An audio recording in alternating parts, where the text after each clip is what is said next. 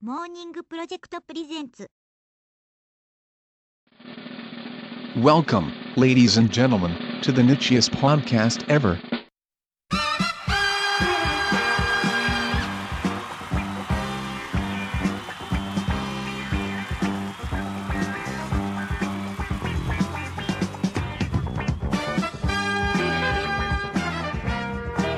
And now, let's meet our contestants. Contestant number one. My name is Brian Opala. I live in Seattle, Washington with my husband David in our cat pajamas. When I'm not playing Famicom or PC Engine games, I like walking on the beach, watching tennis, or doing copious amounts of pull ups.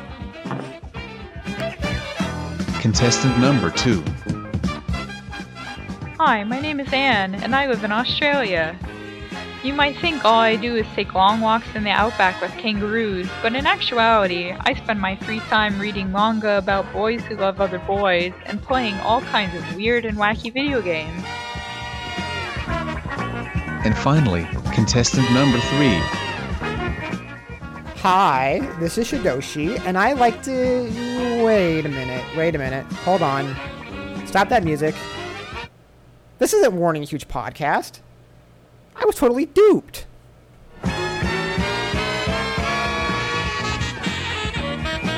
And now, here is your show.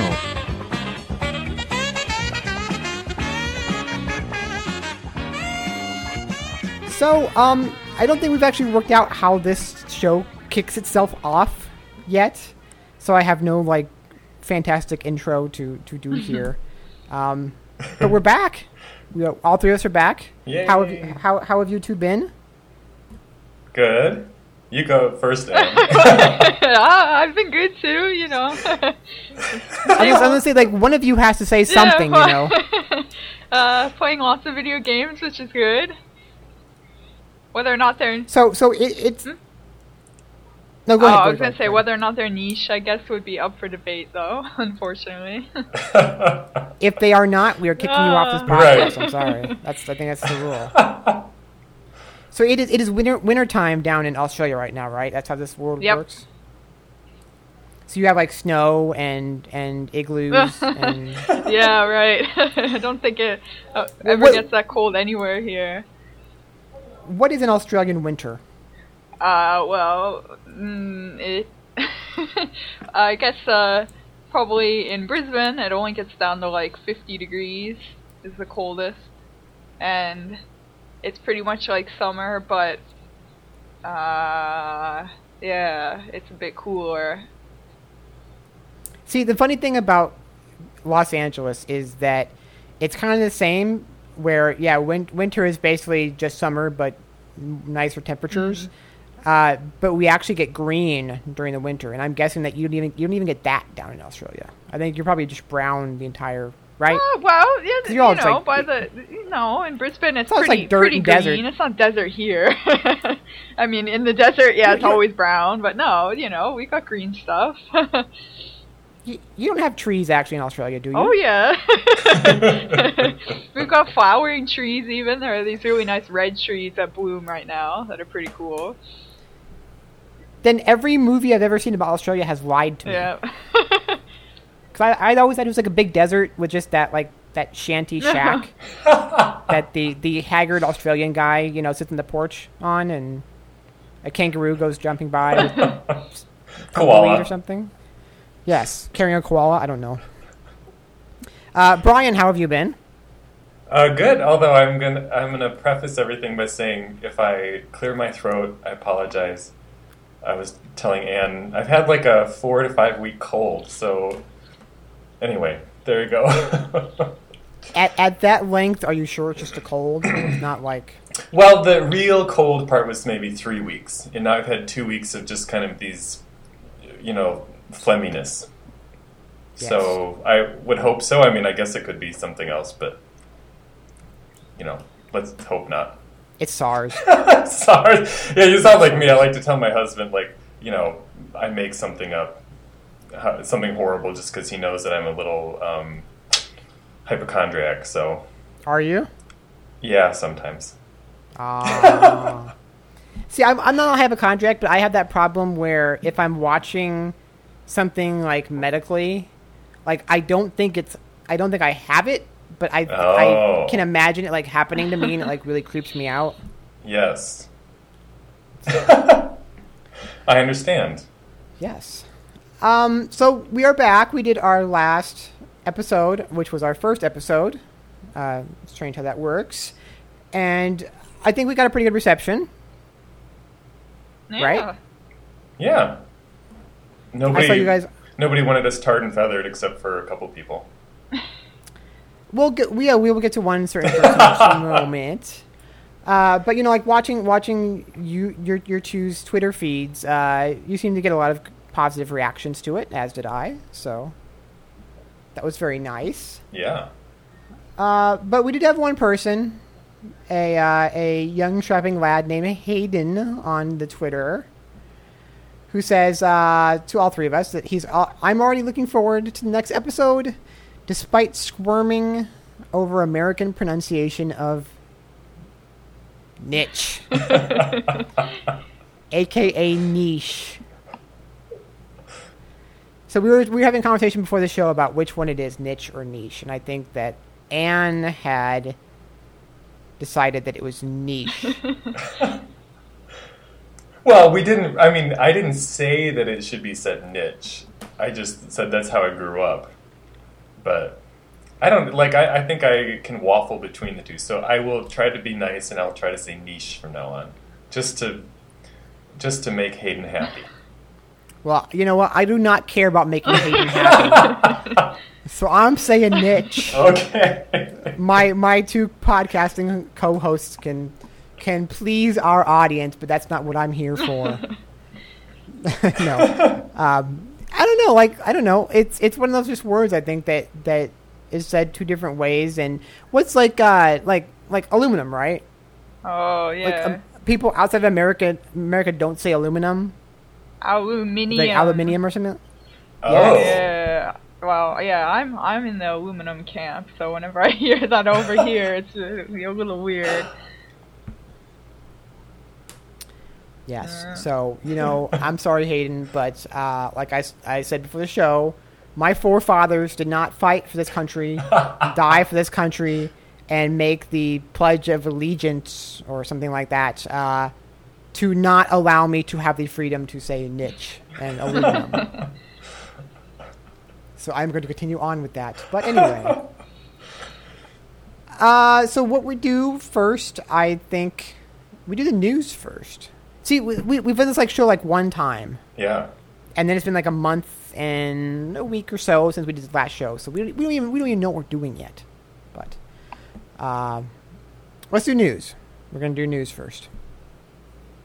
So the first thing we were gonna talk about is uh, again, this is a question of pronunciation because some people call this game Blaze Blue and some people call this game Belay Blue. Uh, Oh. Uh, but whichever way you pronounce it, Arc System Works just uh, revealed that they are adding three new characters to the game in an upcoming uh, revision.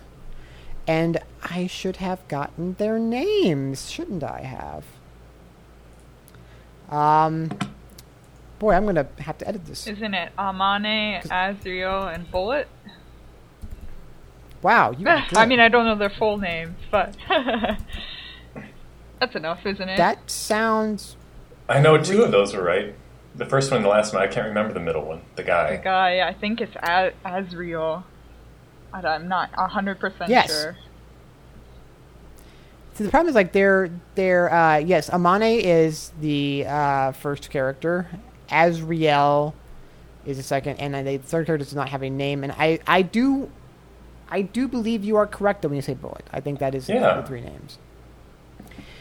So, um, what has been kind of interesting about this announcement and these three characters is that uh, their character designs are very i- i- i- interesting, I guess you could say.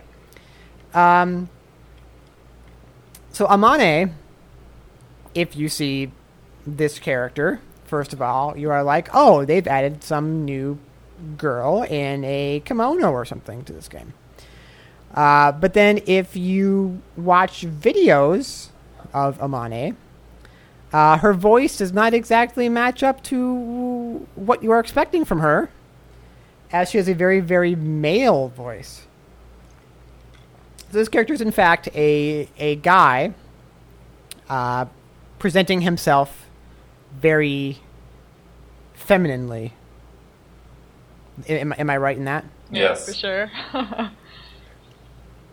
so we'll get into what well so the question is like like what this character is kind of targeting but we'll get into that in a second when you look at the whole big picture because the second guy uh azrael is very very big and beefy with uh, no shirt on but a, a a coat slung over his shoulders and flowing long blue hair and then finally, we, we do have a female character, uh, Bullet. And she has what may be the shortest shorts that you could get away with while still calling them shorts. Basically, take a pair of jeans, uh, go like about an inch below the belt loops, and cut everything else off, and there, there you go. Uh, so, what some people kind of notice the fact is like these three characters almost kind of seem a little fetishy in a way is you first have the the guy dressed as a a woman and like I'm not really sure exactly what they're they're kind of going for with this character. Um, it almost and this isn't exactly the word because I think this character's style is is, is you know definitely Japanese, but like the like I, I want to kind of say drag queen, but it's not drag queen but it's it's kind of that this is a, a male character dressed up as a female character, but not trying to present himself as female, like making it obvious that he is male. And this is a c- character type that you actually kind of see um, in different ways in in Japan.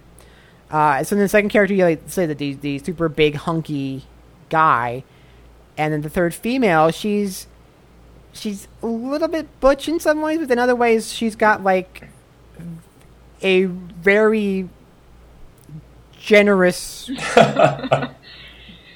chest area, if you will, uh, and like I said, like almost next to nothing on her bottom. So, like, I wanted to see like you for both of you, like, what do you think of these characters? Like, when you see them, I mean, do they have any kind of a- impact in in that kind of way, or are they just three characters that have been added to the game, and this is what they look like? One of you has to go first. I think Anne should go Uh, well, well, uh, you know, when I first watched it, I was first of all the order that they showed them in in the trailer. I remember is Amane, and then you get Bullet, and then you get Azrael third. And when I saw Amane, I was like, yeah, I was so excited because you know I've been kind of um, griping about the fan service that is very prevalent in BlazBlue and how it's obviously directed at men, uh, heterosexual men. You know, you've got Noel with her short skirt, and you've got, you know, all these different characters with very, female characters with very skimpy clothing, and they're always putting them in, you know, compromising situations in the game's story mode. And so, to, at first glance, uh, a cross-dressing male character to me, just from the very, very basic level, seemed like it is for the female fans. Now, you know, reflecting more on that, I'm not really sure. I could say that, but you know, for you know, at least to, it appeals to me personally, so I was happy about that.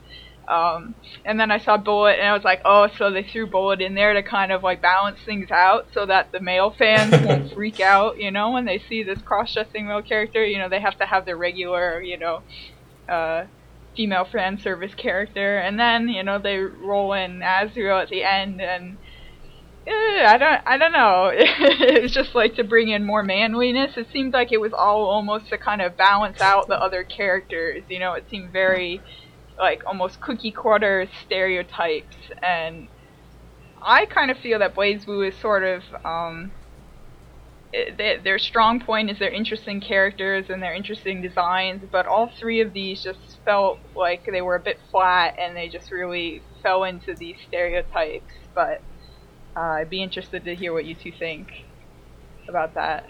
Well, and and, and, and before Brian goes, um, what's interesting about Amane, uh, two points is that that if you see something like the, I think it's the end end like the wind pose, um, he and I'm, I'm going to use he because I, I don't I, I don't understand yet what the presentation for this character is. You know, I don't know if it's a character who identifies as female or just like just dresses up this way.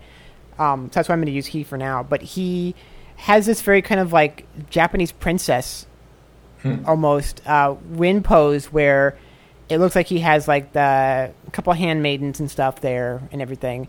And then he also has a move that, and I don't know if this works for every character or not, but he actually turns some of the characters into like younger versions of themselves. So it shows like a, a version of Rag- Ragna um, from Amane's Astral Heat, where Ragna's now like this this little like ten year old boy. So someone was saying like, oh, maybe Amane's also like a shotacon as well, you know. Um, but but I don't know. So so so Brian, like like just look at these three characters, and you know, as somebody who I believe you're not really into, you know, BlazBlue at all. No. Um, like just when you see those three characters, and you kind of know a little bit from what you've seen of the the introduction video, just like like what are your thoughts on these characters? Well, uh, I mean, honestly, without being someone who is all that interested in the series, um, I liked them. I mean, to me, fighting characters should be as flamboyant as possible, and and I guess maybe Bullet I didn't really see as being flamboyant, but I did like that. I think with her like short hair and kind of slightly butch attitude and a deep voice, I thought, oh, maybe she's a lesbian. And then there's you know Fabio, who you know the gay men would like, and then there's uh, the you know Japanese drag queen. I don't know. I I really liked him, although I fully understand. You know, I'm coming at this from a totally different perspective, and um, like I, I've read a lot of Anne's articles about fan service, and and as a guy, I think even as a gay guy, just kind of for some reason I don't mind like you know these characters with huge boobs and short skirts. I just think they're kind of hilarious usually. Um, So I mean, I, I thought they were kind of hilarious. That's I liked them, um, but I don't know much about the series. So Yeah, but you know, you kind of touch on like what my initial feeling was is, is almost like this is like okay, you've got the trans character, you've got the character for the gay guys, and you've got the character for the for the the lesbians out there. You know, it's almost like they're hitting all three of those. You know? and then like, well, ho- hopefully the people who are bi, maybe they'll fit find one of these three that they'll like. You know, but but di- it, it I was going to say the developers figured out that they have a really large uh, LGBT contingent playing their game apparently or something. But yeah, so so it re- it really is just kind of interesting to like look like not knowing much about these characters. You it is very easy to to, to wonder if you know like what the intention behind all three of them is. And you know when I first saw Amane, my brain instantly went back to, of course, Bridget, which is you know Bridget is not a trans character, but when you're talking about characters of of, of that kind of type, Bridget often gets, you know, brought up in that conversation, and Bridget is, is easily one of the most well known characters in video gaming as far as that conversation goes. yeah. And of course, Bridget was from Arc System Works, who makes BlazBlue. So it was almost like, oh my god, this is kind of like a nod back to Bridget, you know? They're like, they have to have the guy dressed as the girl in each of their series. um, but, you know, so I'm really interested to see how Amane plays out as a character. Like, I want to know, like, what the the angle is with him, and is he just like, is he a guy who just, hey, you know, he he, he likes cross wrestling. That's that's what he enjoys, and that's that. Or is there more to the story, or you know, is there some reason? Because, you know, of course, with Bridget, the explanation was that, you know, if you have twins of the same sex in that vi- in, in their village, that is considered a bad omen. So Bridget was f- kind of forced to present as a as a girl, so that nobody would know that they had you know that family had had twins twin boys. So I wonder if with Amane, is there going to be a story like that, or is it just you know a preference or, or what? So it, it's kind of curious, but um, and you had mentioned something that, that I wanted to bring up, and that was kind of the way this series treats the female characters. Uh huh. And I think that easily, I mean, uh, Noel is the by far the most well-known female I think from this game. What do you think about her new outfit? Have you seen her new outfit? Oh yeah, yeah, I saw it. I'm a little, I was a little horrified. I don't think it's uh very nice. Even just, you know, just uh, uh from an aesthetic, you know, kind of non-biased standpoint, I just think it's ugly. But yeah, it's also very fetishy looking to me. Yeah.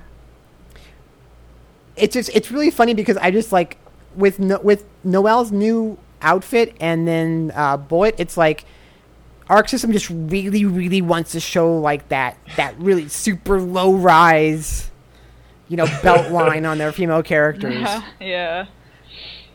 I don't know, it's like it's like it gets me because like you know she was previously a a fairly well dressed female character, and she had her hat on, and she kind of seemed like a little more of like a stronger kind of character in a way, and maybe that's not how she totally came across. That's kind of what her look presented, and now she just looks like the almost almost like the totally like the moe you know kind of kind of girl where she's got the the the big eyes and she's got just a, such an innocent face now and and half of her clothes are just missing. Yeah. i don't know. It's a, it's a really weird thing to do in to like your main female character in the game Yeah, yeah. Okay, so kind of along the same line in a way uh, about how games present their characters, uh, we now switch over to Tekken Tag Tournament 2. so, um, there's been a lot of talk about swimsuits in fighting games recently. Uh, so, Dead or Alive 5, uh, they just had revealed the uh, pre order bonus swimsuits that you get for all of the ladies of Dead or Alive 5 uh, when pre ordering the game. And not to be outdone, uh, recently Namco Bandai announced that Tekken Tag Tournament 2 would be also be getting its uh, its own swimwear. Um, swimwear are actually options that I believe are already built into the game because uh, the folks behind Tekken are actually nice and they don't do things as like DLC, you know, or or really pre-order stuff. Uh, but what was interesting about that announcement was it's not just the female characters in the game. Every single character in Tekken Tag Tournament 2 will have some sort of swimwear option. Um, and this is not only the female characters and not only the male characters, but even characters like the giant panda have their own swimwear. And the variety of swimwear is very differing depending on the character. Like in Dead or Alive 5, it's almost always like, oh, these skimpy little bikinis for all the girls, you know. But in this one, you have like the the the, the school uniform swimwear. You have like the super sexy swimmer. You have the the expensive, stylish swimmer. You have the more conservative. So like the swimwear is really set to each character and their personality.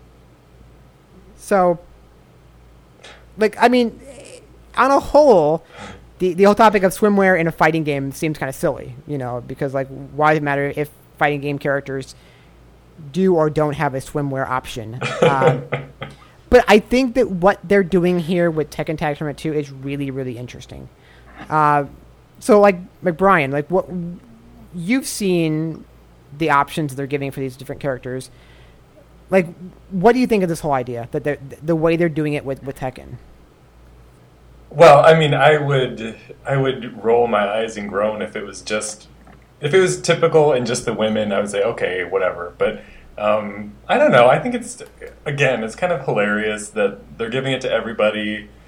Um, I don't know. I, I like it. I mean, if it was like Dragon Quest and and and, and you know they had to give every character a swimsuit option. And well, actually, they probably do. But anyway, um, you know what I'm saying? Like it's to me, it's a genre that doesn't totally take itself seriously, or it shouldn't. So I find it kind of hilarious, and I like that there's you know different. It's not all thongs, um, and the fact that we get to partake in the men, more power to us. I think.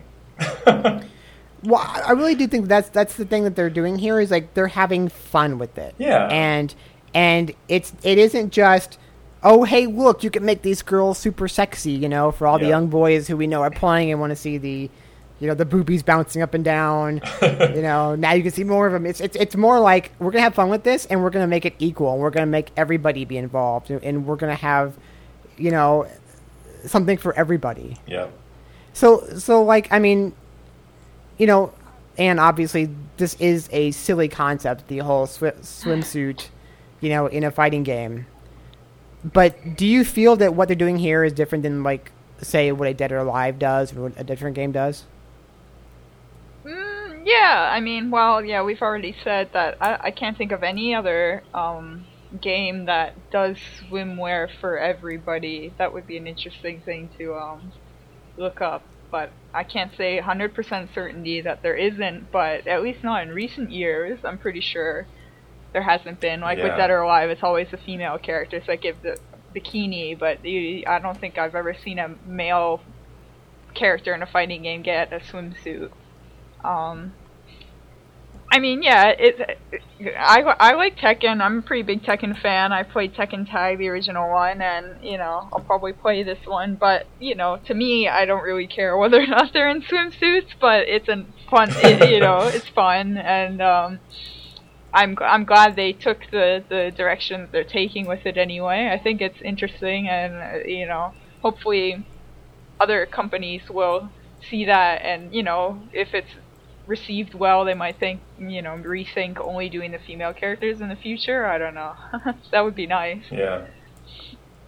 Well, so so what what do you think about games like Dead or Alive Five in that regard? Uh, I, I don't even Dead or Alive isn't even on my radar. I ignore it. I kind of want to pretend it doesn't exist mostly. I played a little bit of it, but just you know, I don't really like fighting games anyway. So I wouldn't go out of my way to play something that obviously I can tell just by looking at it that it's not meant for me and it's not my kind of thing. You know, like I I originally started playing BlazBlue because I I would just really like the the animation style. You know, all the characters look cool to me for the most part. You know, so with that, I'm willing to put up with some of the fan service stuff that I don't really like because I like other aspects of it. But with Dead or Alive, it just all Mhm. you know doesn't. It looks icky to me, so I don't even want to bother. yeah. Well, so so then let me ask you because I mean, when, when Dead or Alive Five was first kind of revealed, it was the oh we're kind of making this game more serious, you know, and we're going to tone down sexuality kind of, and you know I mean like the previous games there was always a joke that the characters looked more like real dolls Yeah. than they did actual people, you know, Yeah. Mm. because the, the girls were were very plasticky. And, and, and really perfect with the perfect skin, and they all had the same set of s- kind of bodies and everything. And then in Dead or Alive 5, they started to look uh, not realistic, but far far more realistic than the old characters who kind of looked like you know, literally dolls. Um, but since that announcement, you know, it's come out that um, oh, okay, you're going to be able to see the the sweat on characters, you know, and oh, a uh, female character's breasts are going to bounce differently depending on what fabric her clothing is Oh, made God. out of. And then, then, then the uh, you know, as the characters sweat, some of their items of clothing might get more translucent, you know, because of the sweat. like that kind of stuff just kind of creeps me out a Yeah. little bit. you know? Yeah.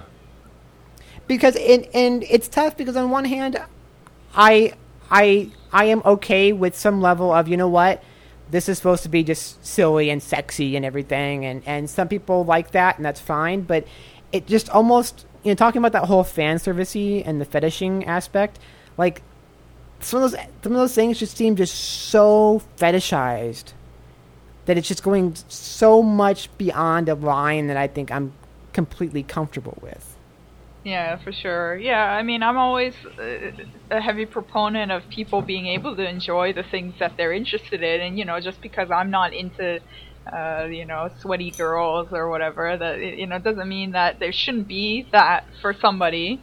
But you know, the, a lot of these fighting games aren't. I don't know, Dead or Alive, if they ever even tried to get a broad audience to play those games. But you know, like Boys BlazBlue and Tekken and you know all sorts of people play them and you know girls play them too and so when they start this heavy pandering towards you know this uh, heterosexual male audience it seems like they're just you know selling themselves short because they may have a very good game you know they may have a great game with great mechanics but it's just yeah going a bit too far i think Yeah. Well, it's, it's almost like that. If Dead or Alive was a game with nothing but female characters, I think I might be more accepting of it. It's almost kind of like the the whole Hooters thing, you know. If you, if, if if you go to Hooters, you know why you're going there, you know, and and, and you you know why it exists. You know, this is almost like if if you went. I'm trying to. I'm I'm trying to think of a, a, a restaurant that that. Um, oh my God! Let's just say uh, what's a restaurant everybody would know.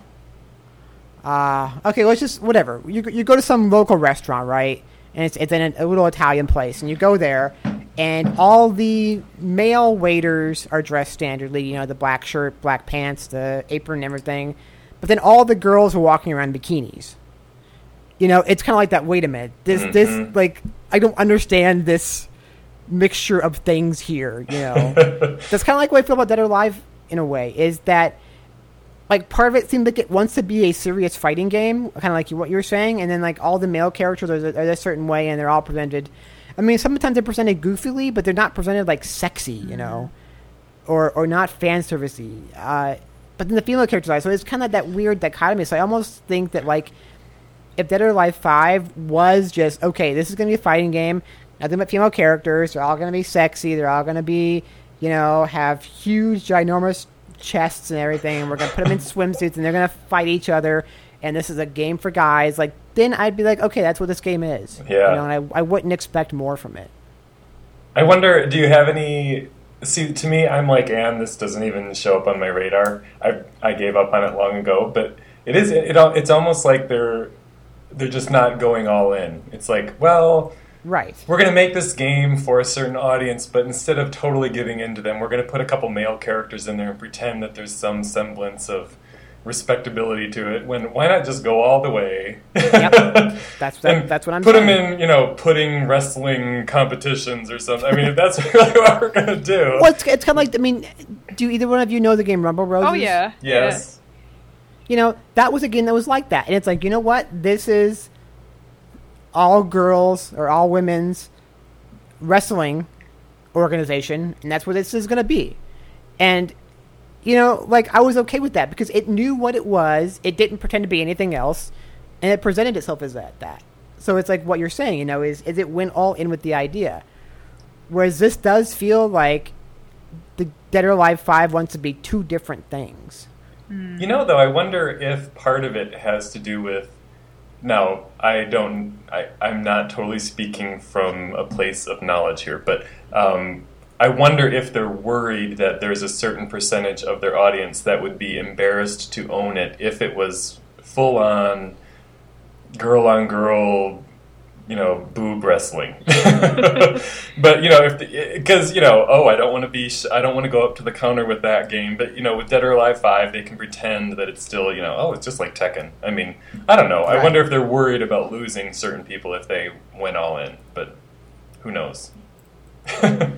Could be, and it, and I always find it funny the fact that the original creator of the series, like, said that all female characters were his daughters, you know, and he'd be like, oh, and and, and there was somebody had like a nude patch, and he like got really pissed off with the nude patch, and like he's like, you know, how how can you disrespect my daughters like that? and it's like, have you have you not seen what you're doing to these female characters in, in in all the different variations of Dead or Alive, you know, and the outfits you're putting them in? wow. It's like you sure love pimping your daughters out, don't you? um, so uh, different game. This this is a really really weird story, but kind of kind of a kind of a niche game in a way. Uh, Scott Pilgrim versus the World, the game. So two years ago, of course, Scott Pilgrim versus the World, the movie came out, and there was a an accompanying game for it. It it was really awesome. It was a sort of River City Ransom clone. If you don't know what that is, think of the uh, you know Final Fight, Streets of Rage, kind of side-scrolling action brawler, but more RPG elements, more exploration. You could go back and forth between different areas. You could power up your character and things like that.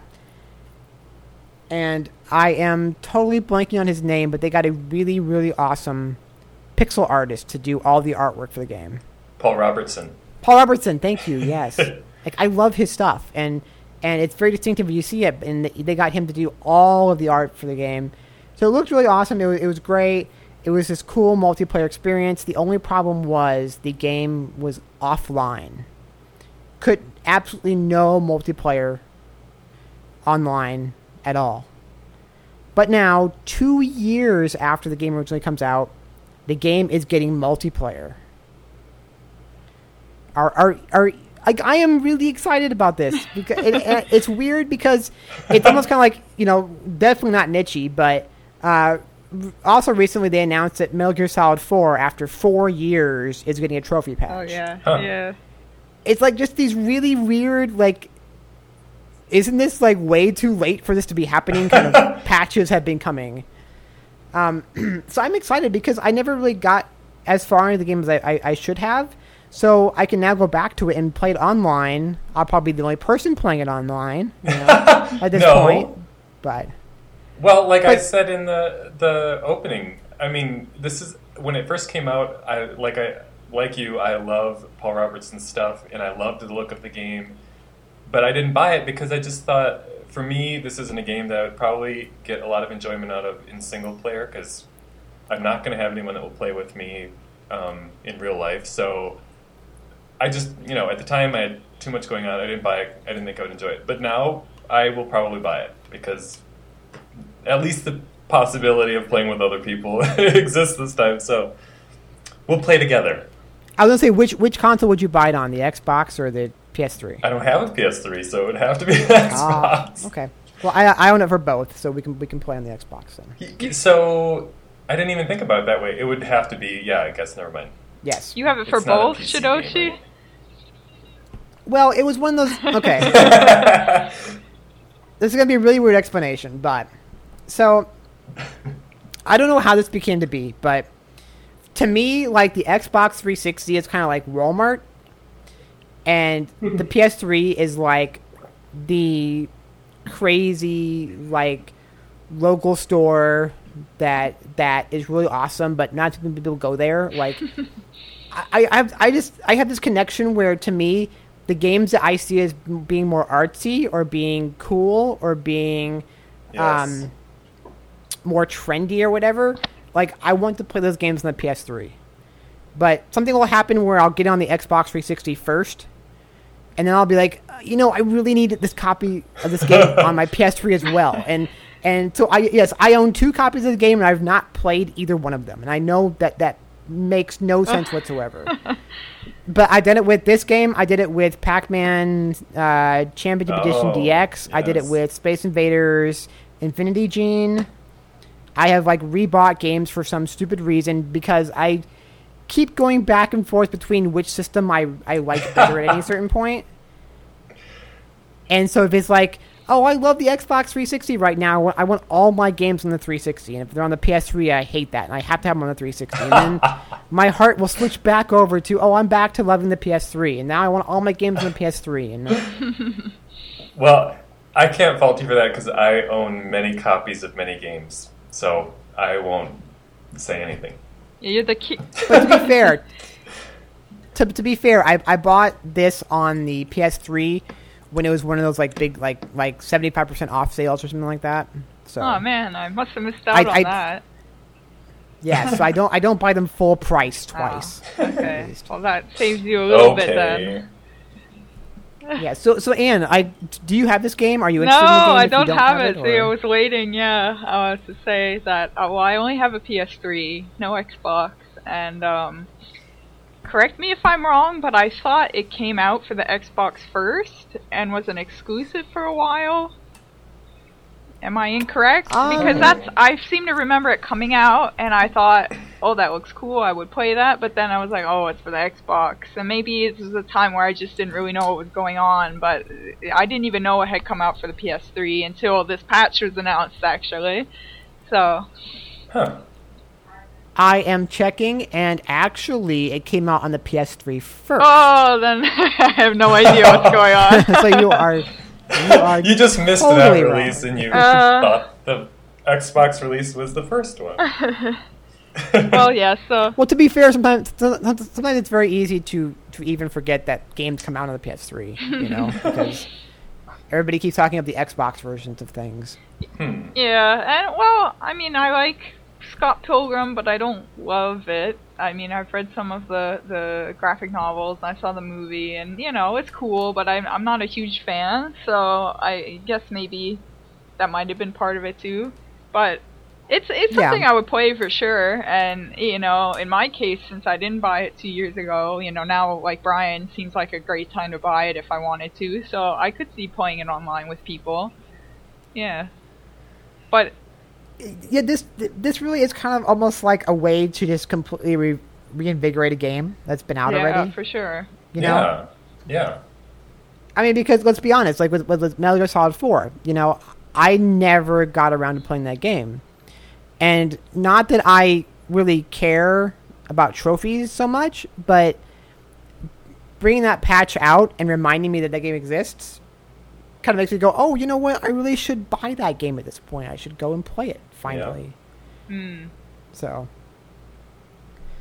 So I can play with Brian on the Xbox and on, on the PS3. But we can't all play together. Isn't it four players or no? Only two players? It's uh, I want to say it's four. 'Cause that would be awesome. Yeah.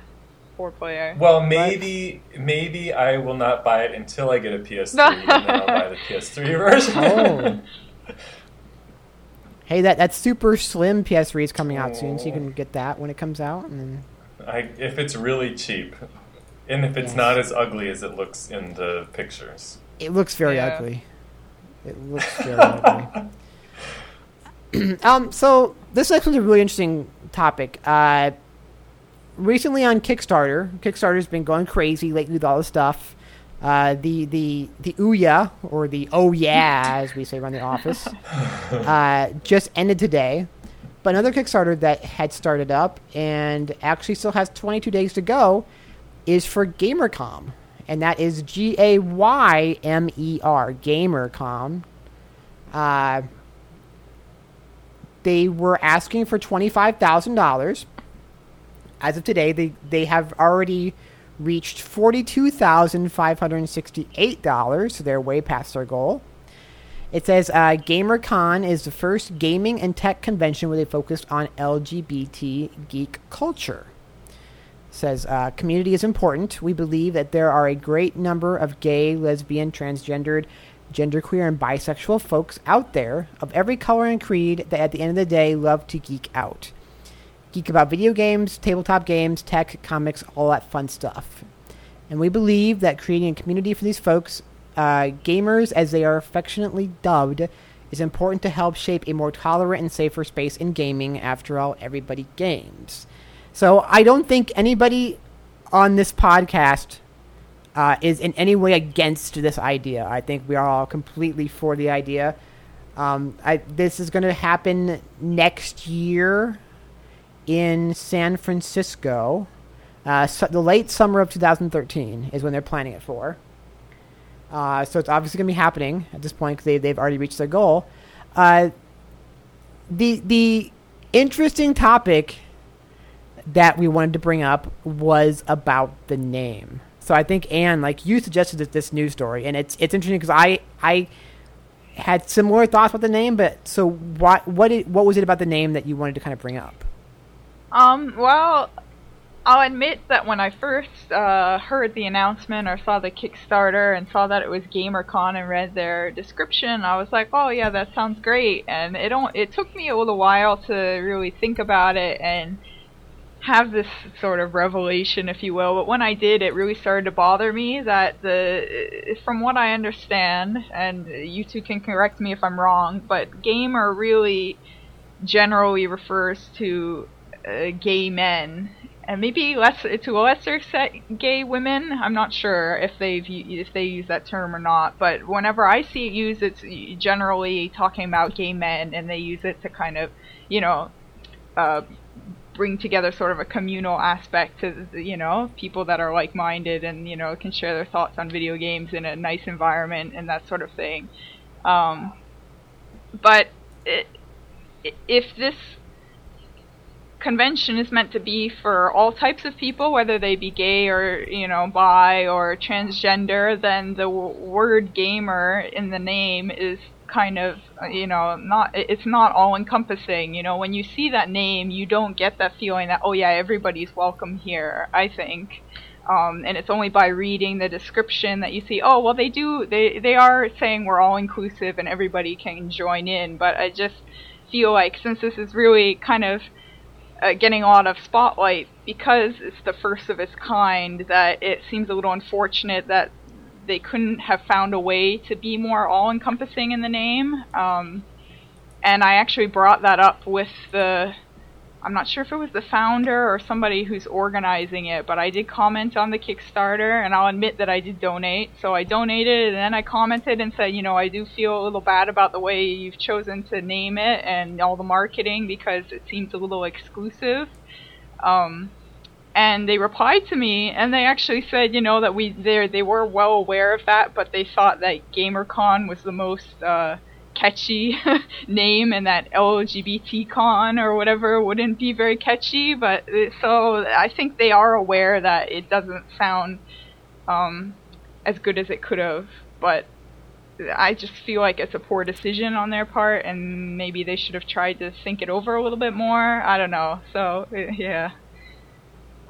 Well, uh, b- before I let Brian tell us why we are right or wrong in this, um, yeah, let, let, me let me give kind of my opinion because I, I, had kind of a similar thing, and you know, I think one of the things that that is a big deal in the LGBT community is you know that words are important, right? You know that that that words can have power, and that certain words are okay and certain words are not okay, and that even if you have the best intention, sometimes that words can can still affect somebody's way of thinking about something.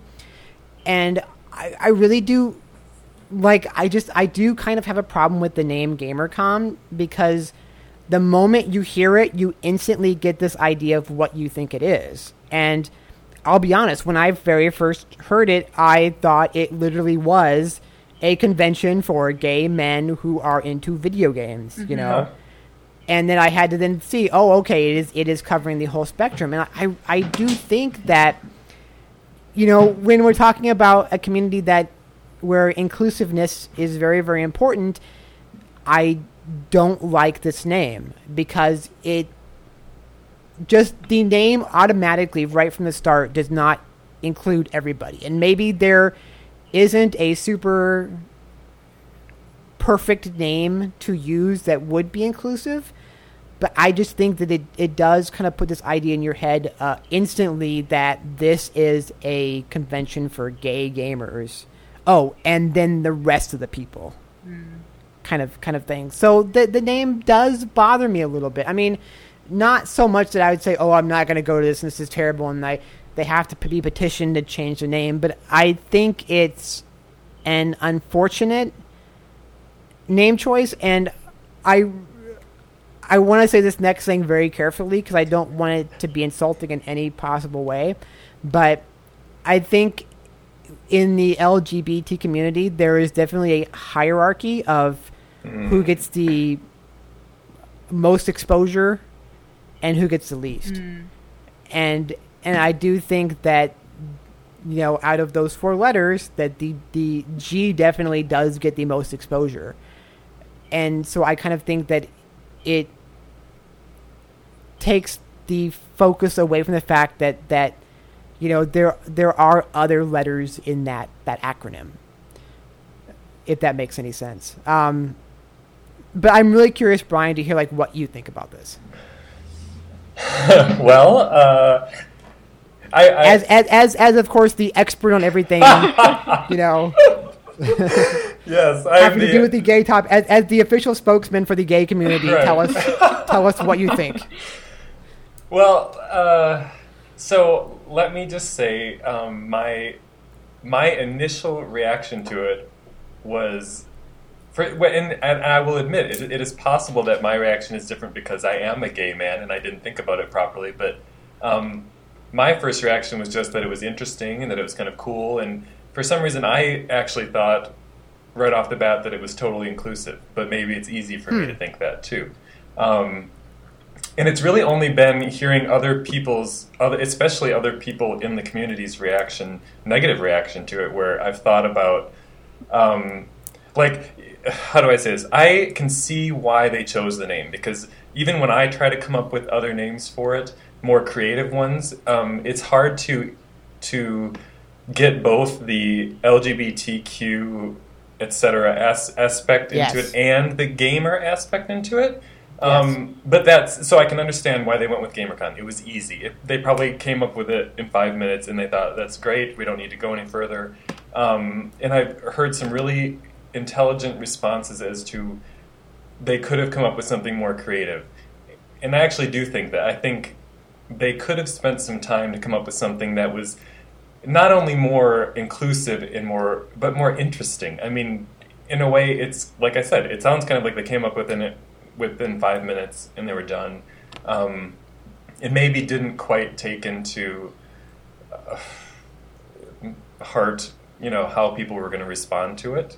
Um, so I think it's kind of unfortunate too. I mean, and that is coming from someone who did not have a problem with the name. And I, in a way, I don't have a problem with the name because I do think they're trying to let people know in every way possible that it's for everyone and that it's everyone's welcome. Um, but then again, I can understand people's complaints about it too. So And, and and to be fair, you know, having just gone to Comic Con, which is now like seventy five percent not comics. yeah, Uh, you know, like a, a, a convention name does not necessarily tell you everything that's going to be there.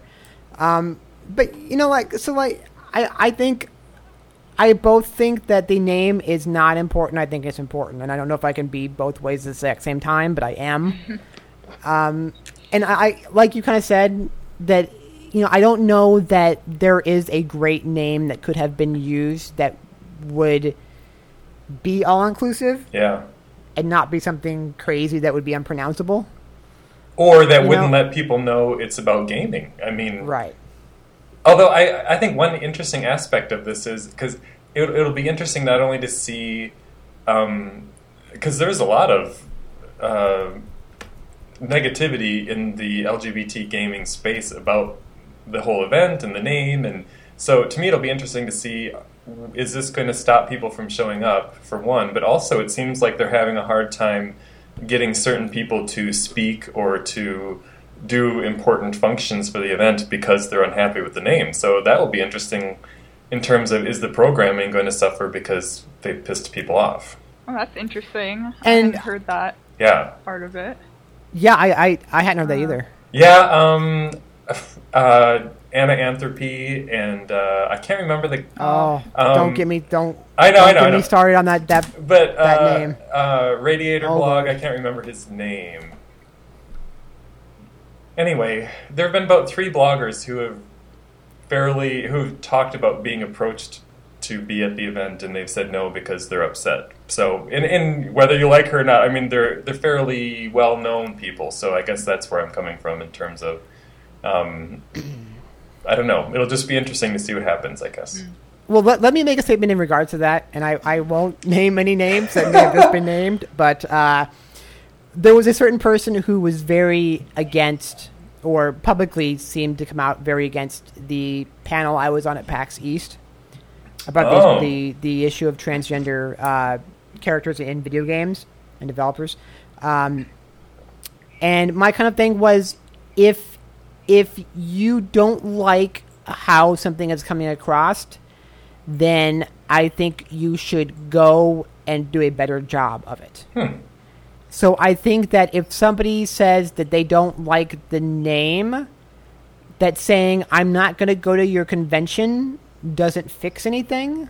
I think that you go to the convention and you do such a kick-ass job of presenting your side of the gaming community at that convention that people then take notice of you and understand that you are also part of that convention. Hmm.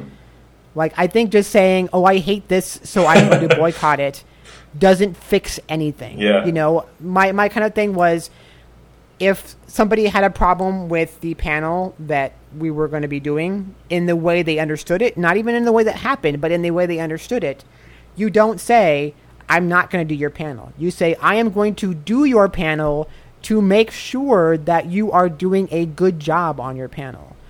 So my kind of feeling is even if I hate that name, and I don't hate it, I, I do dislike it, I don't hate it. But even if I hate that name, my feeling is I would want to go to GaymerCon and I would want to do a kick ass job of, of presenting my feelings, whatever they may be, at that convention so that I know that that portion of the community had representation there.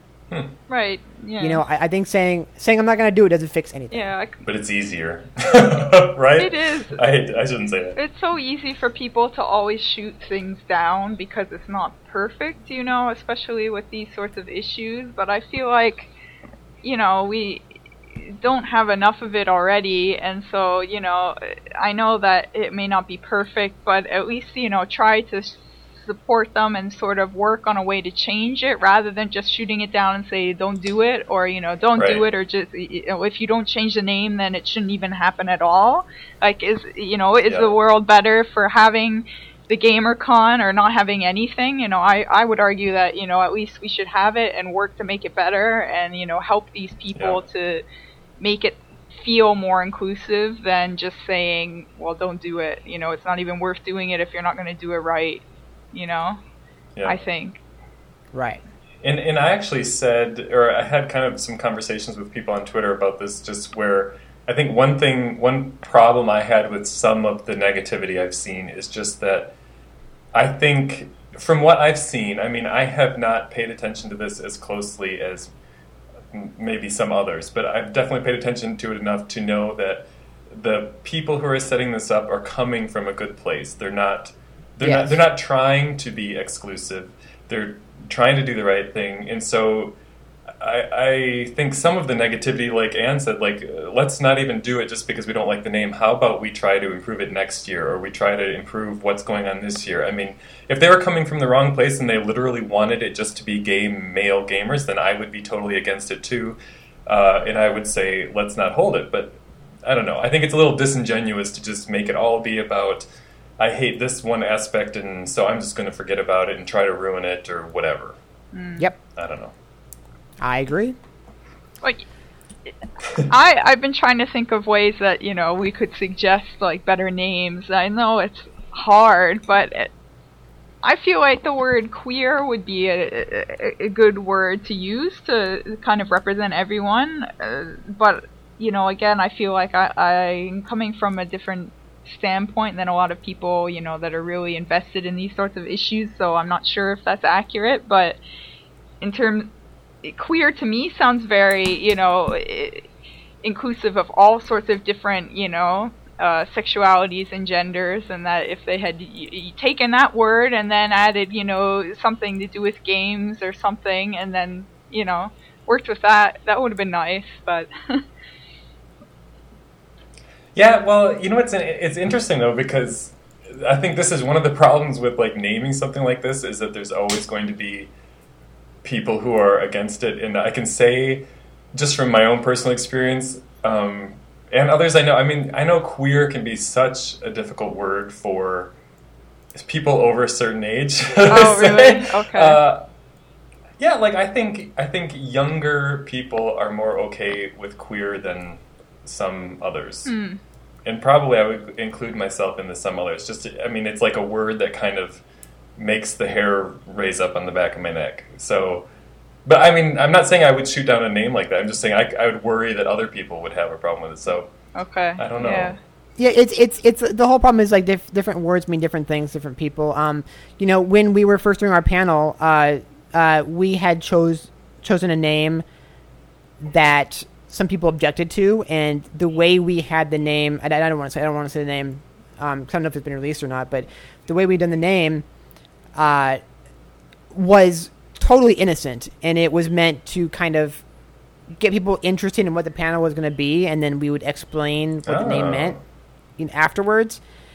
Uh, but some people had a problem with it, so we changed it, and then kind of the the the name that we go under now for the panel is Press XY because Oh. that has kind of a different, you know, two different meanings. But even then, like we had somebody say, "Well, I don't know if Press XY is the best name," you know. So it it does get really really Yeah. delicate Yeah. sometimes with Yeah. the naming and and a word that can be perfectly fine to one person isn't fine to somebody else. Yeah. Yeah, can that So Although I will, I will say I like. To me, I like what you just said uh, about the name of your panel. I would like that, like something a little bit more creative. Yeah, like abstract, Personally. right? You know, it doesn't have to Yeah, say and- and I- gay in the title for it to kind of give that impression. Right. Yeah. I mean, people have mentioned online things like it could have to do with rainbows or unicorns. I mean, those would all. Uh, and I know those would bring up other issues with people, but I'm just saying it would be interesting to see if people could come up. Maybe pe- maybe this will prompt people to make their own creative ideas and suggest them, and in the future they'll change it. I don't know. Yeah, the only only the only concern I have with that though is that you know if they do do this first one and it is called Yeah. GaymerCon, yeah, you're right. then it's gonna be really really hard to change the name Yeah. past that. Although I will say too, it's not like these conferences are known for their creative names. I mean, Comic Con, you know, they're always pretty straightforward. Yes, Quake Quake Con, So you know. maybe maybe it will all be about just making sure that the event and the programming and everything proves that it's all encompassing and welcoming, and then they won't have the issue going forward. I don't know.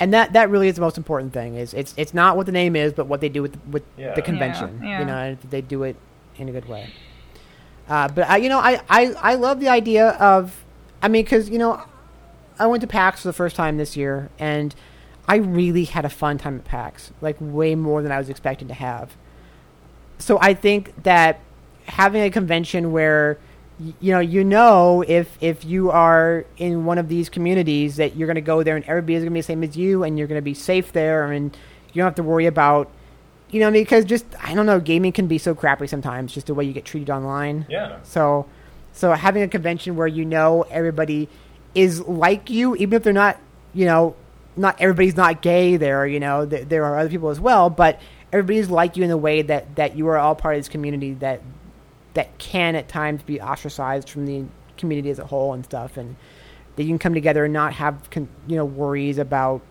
being who you are that, that, that that's a cool thing i yeah, think so I do too.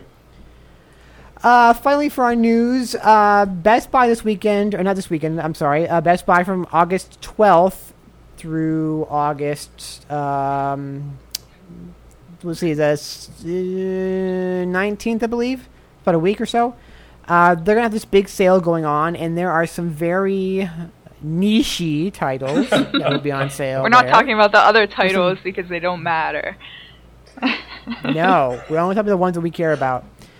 Uh, so the by far the cheapest is Rhythm Heaven Fever for the Wii, which just came out not too long ago. Five dollars. Go buy it. Five dollars. now, I actually think this is my least favorite Rhythm Heaven game from the series, but it's still a great game if you're, you know, if you like Rhythm Heaven, if you like music games at all. Yes. And for five bucks, come on, that's that's super super cheap. uh, but for five dollars more, you could pick up Rhythm Heaven DS, which I utterly adore. Uh, so that, that'll be ten dollars during this week's sale at Best Buy. Over on the 3DS, Spirit Camera: The Cursed Memoir, be fourteen ninety nine. And then we have uh, two games for the PSP. We have Final Fantasy IV and uh, The Third Birthday, aka Parasite Eve 3. Both of those are $10 each. And finally, if you have not played it yet, the everyone's favorite Dragon Quest IX on the DS, nine ninety nine. cheap prices. Yes. Can, I- can I great games. Can I just say I'm really disappointed that I was all set today to wear my Rhythm Heaven Fever T-shirt for this podcast. I mean, even though it's Oh. you know it's not a video cast, but I was Yes. all, and then I didn't do it, and it would have been perfect. I did not know there was even Rhythm Heaven T-shirts out there. Someone, some wonderful person, I can't remember his name, and now I feel horrible. Um, someone who reads my blog knows that I love the Rhythm Heaven games, and went to an event, I think in LA, where they were showcasing the game, and he got a T-shirt and he sent it to me. Now, is it is it black and it has the little monkey and the rocket ship? Yes, yes, Okay. I'm looking at it online right now. I did not even know this existed. yep. oh my. Okay. Okay. No, this is this is funny. I am. I'm looking at it online on your Flickr account actually, I'm sure you are. because I, I I just searched for Rhythm Heaven T-shirt and the first image that came up took me to your Flickr. yes. Because I'm like, oh, okay, I'm looking at it, and then I, I click on the very next picture in this Flickr, and it, it is a Japanese Game Gear game. and I'm like, wait a minute, this seems very much like Brian would, would post this. Is it someone who hates American gaming? Just kidding. That's that's pretty funny. Uh, so yeah, so you know, some some fantastically niche, aka niche games coming up for Best Buy on sale, uh, starting on August 12th. So you should go check those out. And now is time for cheerleading. Cheerleading is a section where we talk about games we have played recently and tell you why you should play them or at least care about them. And up first is Anne. Oh, Anne, what have you played? okay. Well, uh, my I have two picks this week, and my first pick is gonna have to be uh, Rainbow Moon, which is a PSN only title uh, for the PS3, and it's a indie indie RPG, very much in the same vein as some of the old SNES RPGs. Uh, it's just it's it's very nostalgic for anybody that really likes um, traditional RPGs. That they they would totally love this game. Um, I actually reviewed it, uh, but um, you know it's got all the kind of classic sort of stuff. You know the it's uh, you know you walk around the overworld and you know run into enemies and sort of pseudo random encounters. It's hard to explain, but they actually um, there th- this little message will pop up saying that there's an enemy, and it will tell you exactly how many enemies and what level they are, and you can actually just click, um, you know, press X to either accept that or you can just ignore it and you won't fight the battle. So you can really, you know, go at your own pace and fight all the battles you want. So it's really not too difficult in that respect, but it, it's still quite hard, and it has it has a couple different difficulty levels that will start you off with different types of equipment and things. And so it's very intense if you want it to be, but you can also have sort of a, you can play it casually and just you know there's lots of interesting dungeons and lots of loot to be found and uh, it doesn't really have a very good story. Uh, the story is pretty much non-existent, but for people that like grinding and like you know a good old RPG, it's definitely very robust and very pretty to look at and very great music. So Okay, wait, hang on. Do do people actually like grinding? Is there anybody out there who exists that likes grinding? I do. I've heard there are some. Really? Oh, we have one right here. Oh my lord! I am so baffled. Well, like, okay, it depends so on the seriously, game. Only if Really? I if I like the battle mode, then yes, I love grinding. I don't know why. wow. I'm shocked. I'm shocked by that. Like grinding is like the bane of my existence. Yeah, I'm not a big fan I either, mean- unfortunately. I mean, it, it, I, I, But- I like. I, I really need a story to drive me forward, so that was my main beef with this game. Is that just there was no interesting story. So you know, you really have to like the gameplay, you know, because it's the gameplay that's gonna take you through the 60 plus hours of this game, you know. But I, I have a confession to make. I actually have a voucher code for this game, and I have not even put Ah. it in yet. So I haven't. I haven't downloaded it or even tried it or Yeah, you should. It's it's pretty quaint, you know. It's it's cute. The the voice is it's, instead of you know being fully voiced, they have these little kind of voice clips. So like you'll go up to a person in the village and they'll be like hello, or they'll like do some like garbledy noise and be like "Arr, arr, arr, arr," you know. it's, just, it's very it's very cute. Uh, the, and the art style is very different. You know, it's very colorful. So it looks really it looks really good on the PS3. So. Yeah, no, no. From everything I've seen of it, it looks like really well crafted, and I, I definitely want to try it. You know, um, so yeah, like I, I've, I've been very curious about it. So it, it's interesting to hear you talk about it. Uh, should, Anything else about uh, that? No, I think that's about it. Should I go on to my second pick? Sure. Uh, I'll just do this one quickly, but um, I, I've got uh, Sound Shapes.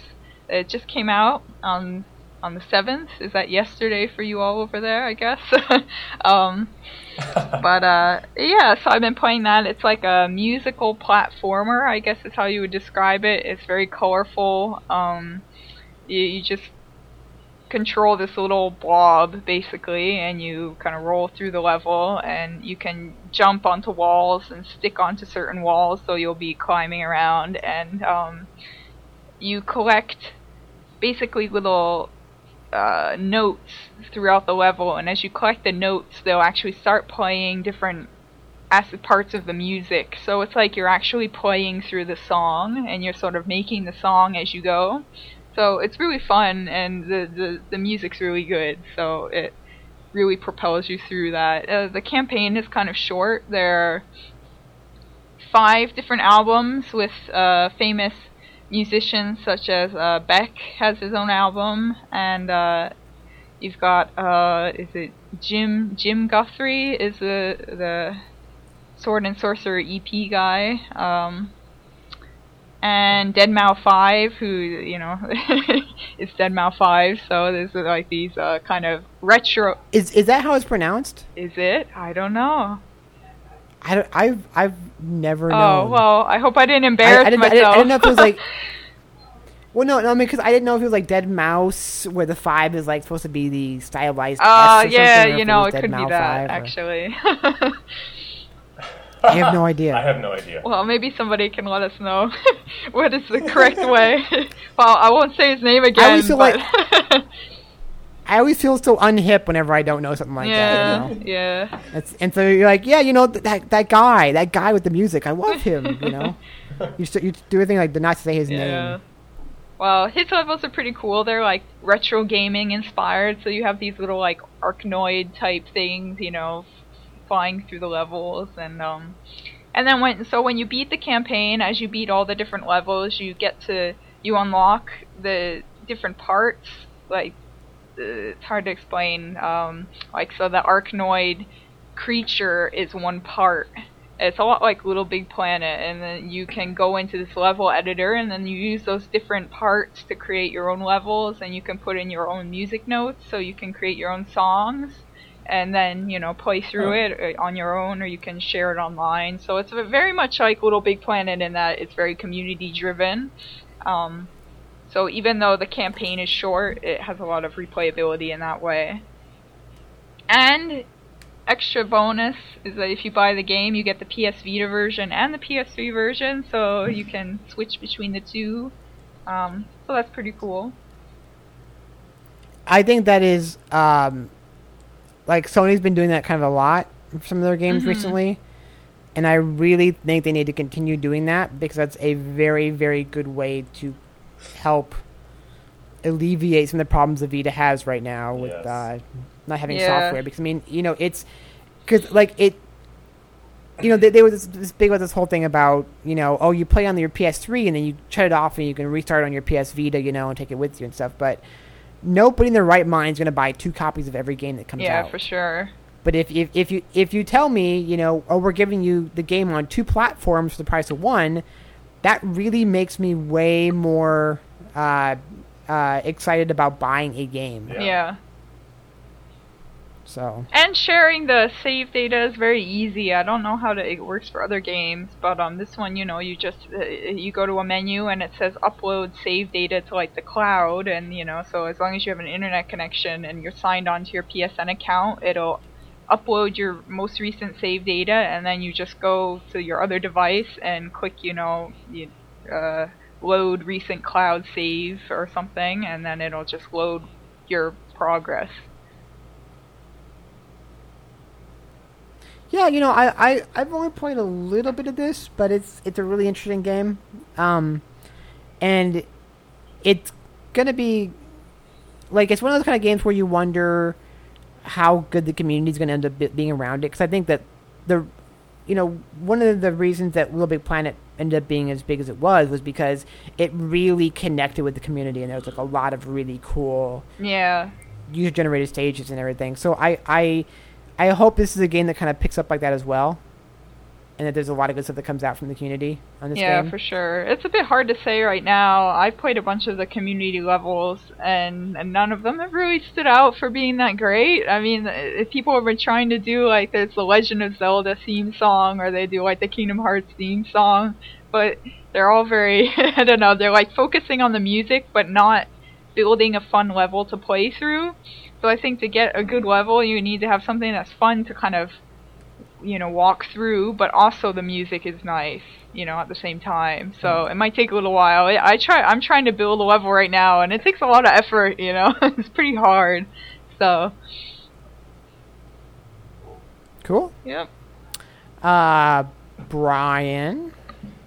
So I'm going to go through three, but I'll be very quick, and one of them has to do with the other, so that's why I'm bringing it bringing it up. Um, the first one is Rhythm Thief and the Emperor's Treasure for 3DS, which I think has probably been ignored by most people. Although it did have a demo on the eShop, so maybe that inspired some people. Anyway, uh, that's actually the reason I picked it up was that I loved the demo.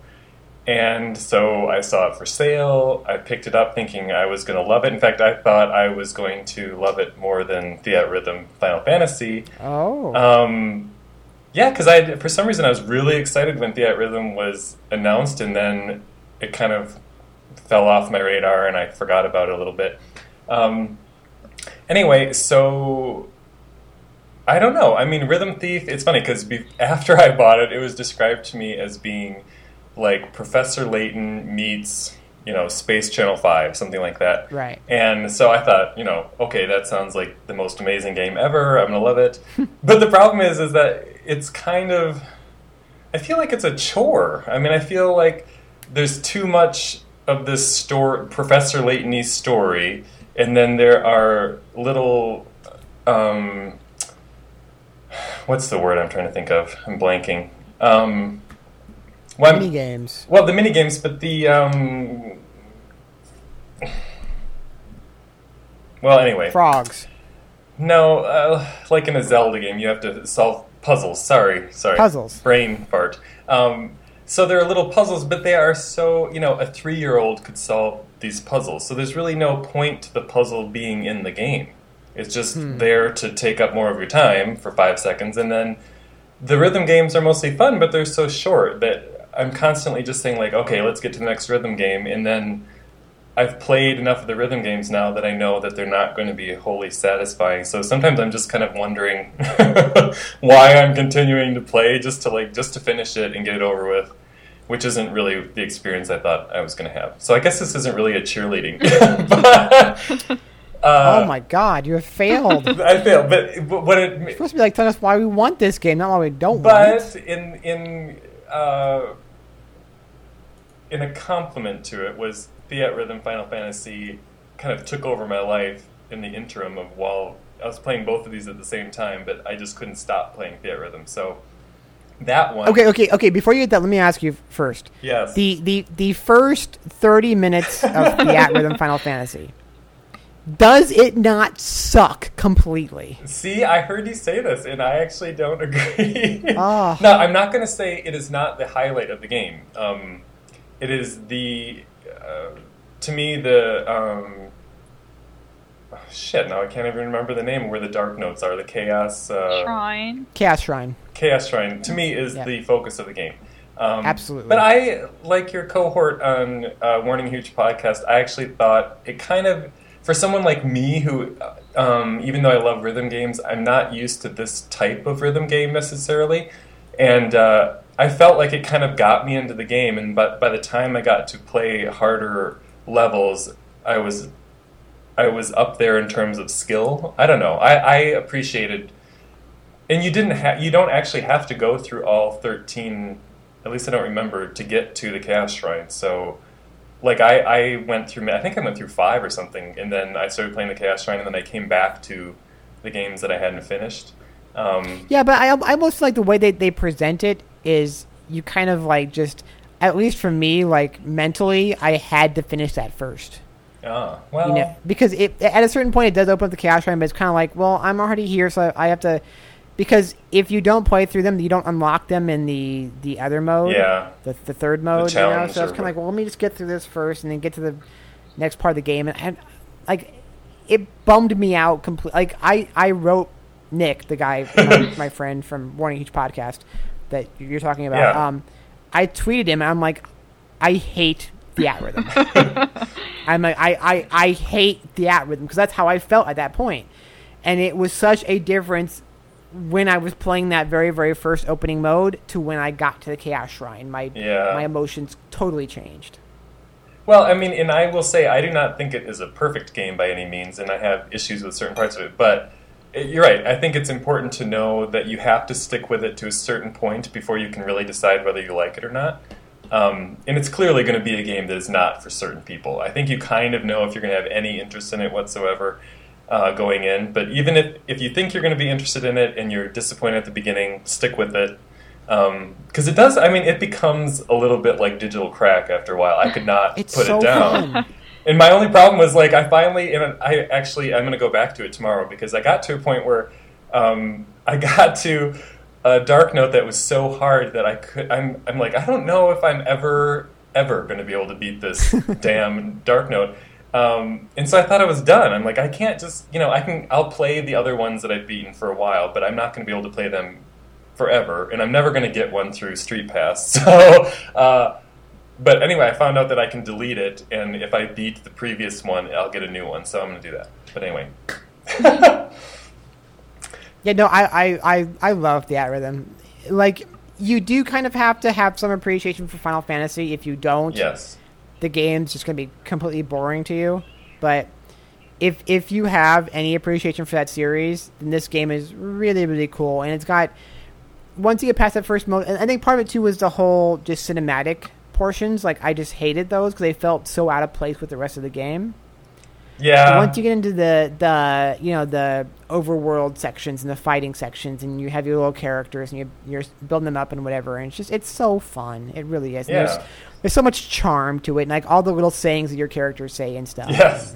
And, and I will say, I know a few people have disagreed with me on Twitter and on my blog, but um, for me, I I have not played every Final Fantasy. There are three or four that I've never played. Um, and at first, I kind of thought I didn't have any interest in playing their game. You know, the uh, in the intro section because I don't know their music, and I don't know. I just didn't really care at the beginning. But I will say, as you encounter their music throughout the game in other ways, I was like, oh my god, I love the music from Yep. Final Fantasy X. Why haven't I played it before? So I don't know.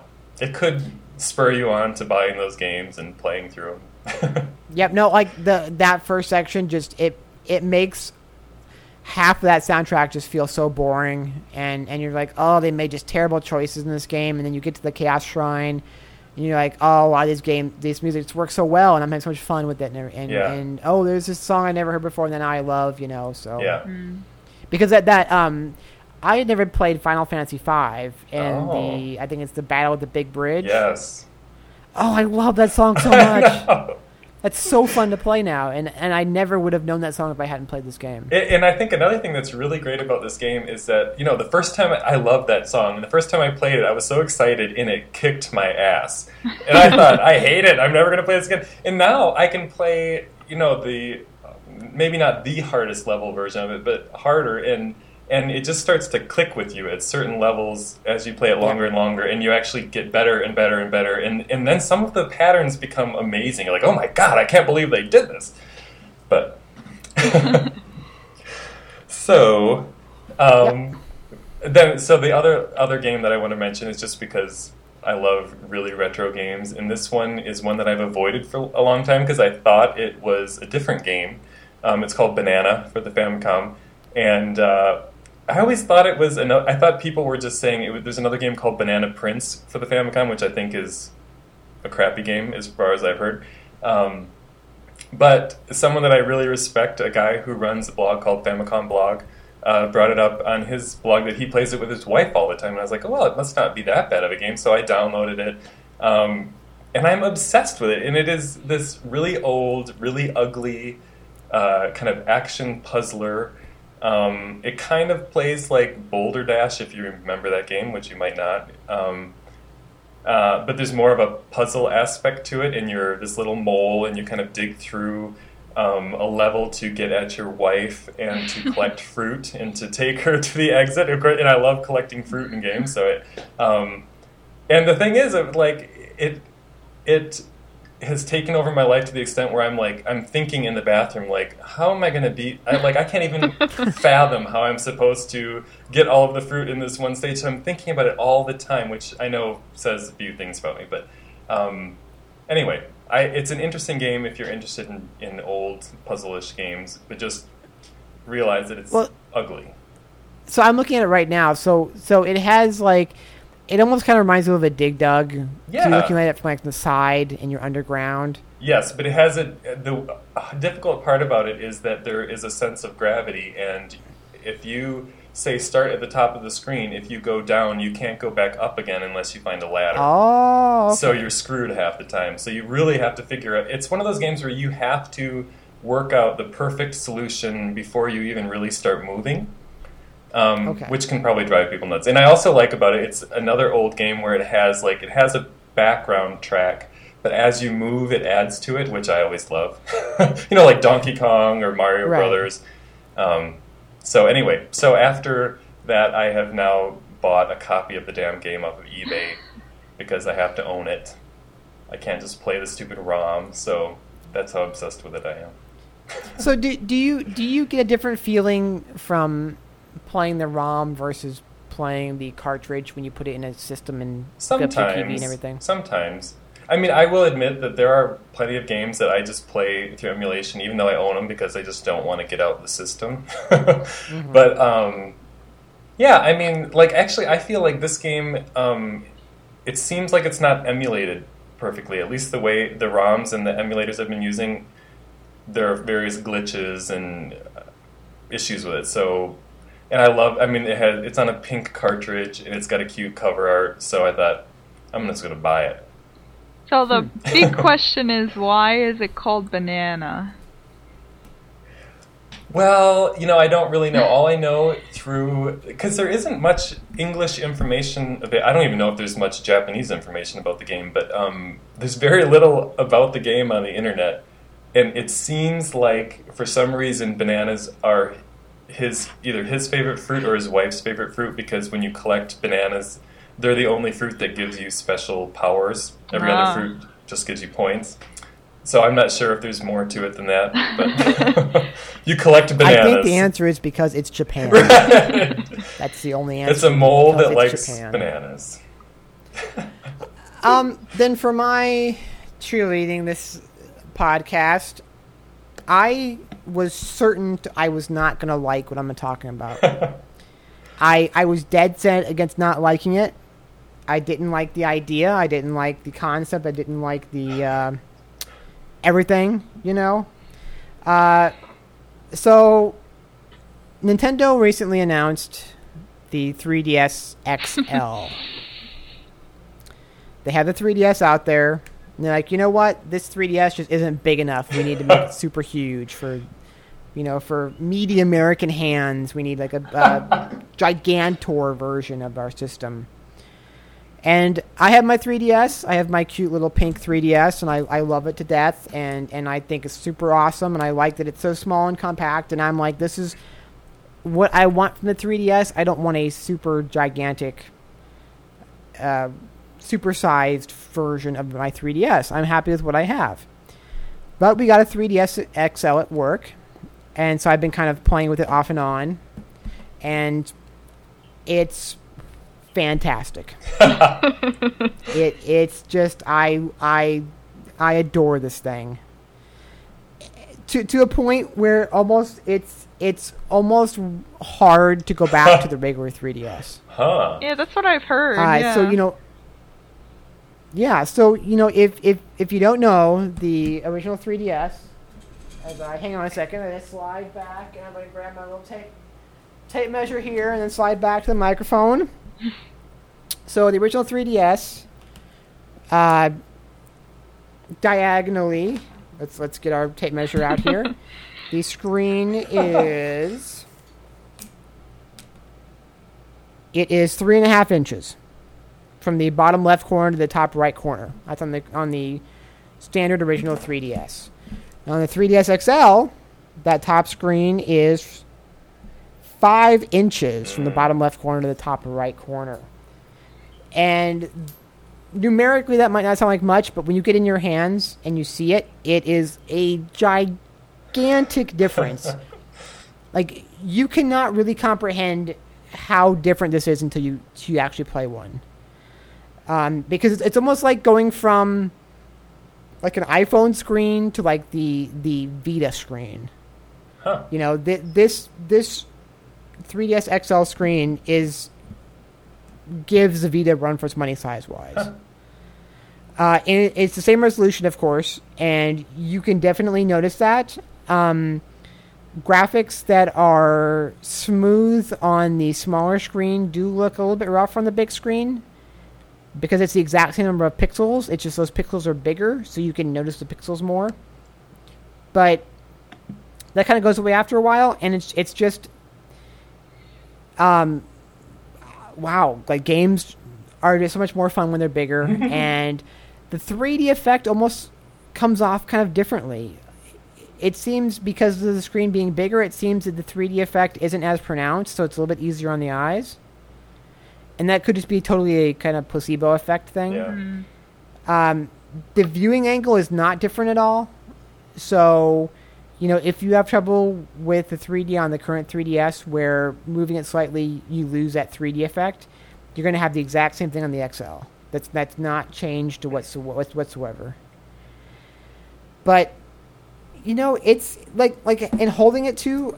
I've never been kind of one of the people. I have like smaller hands, I guess, or something, because I've never been one of the kind of people who are are complain about smaller controllers or smaller systems.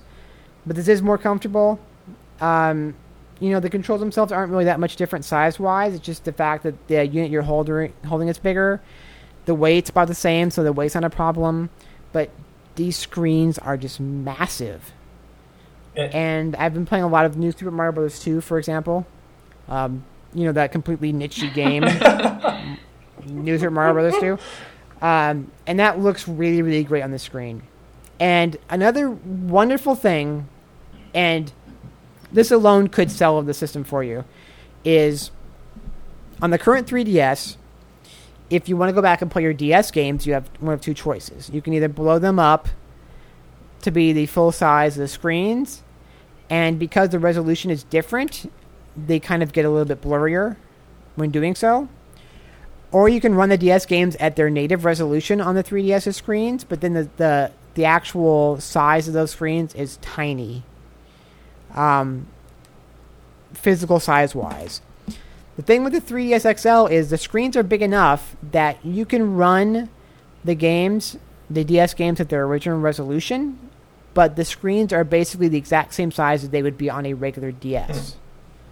So the 3DS XL is way way better at playing DS games because it you can emulate the visual style of the old DS and have it be a physical size that matches the old DS. Um yeah, you know like I I just have really gotten to like it. when when you when you see the pictures of it, it kind of looks a little uh well to me it looked a little Fisher pricey. um you know, people make fun of the way the three the 3DS looks, the the, the original one, but it still had a little more of a, a technical look to it. Yeah.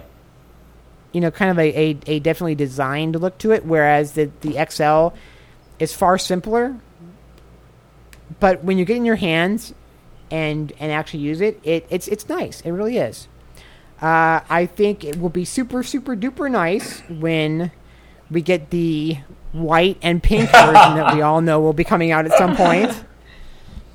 Please. Because current, yes, because currently we have in America we have three colors. We have the all silver, which there is absolutely no way you should ever even begin to consider buying. and then we have the uh, black on the inside, red on the outside, and the black on the inside, blue on the outside. And the one I'm using it uh, is the black and blue, and it's actually nice.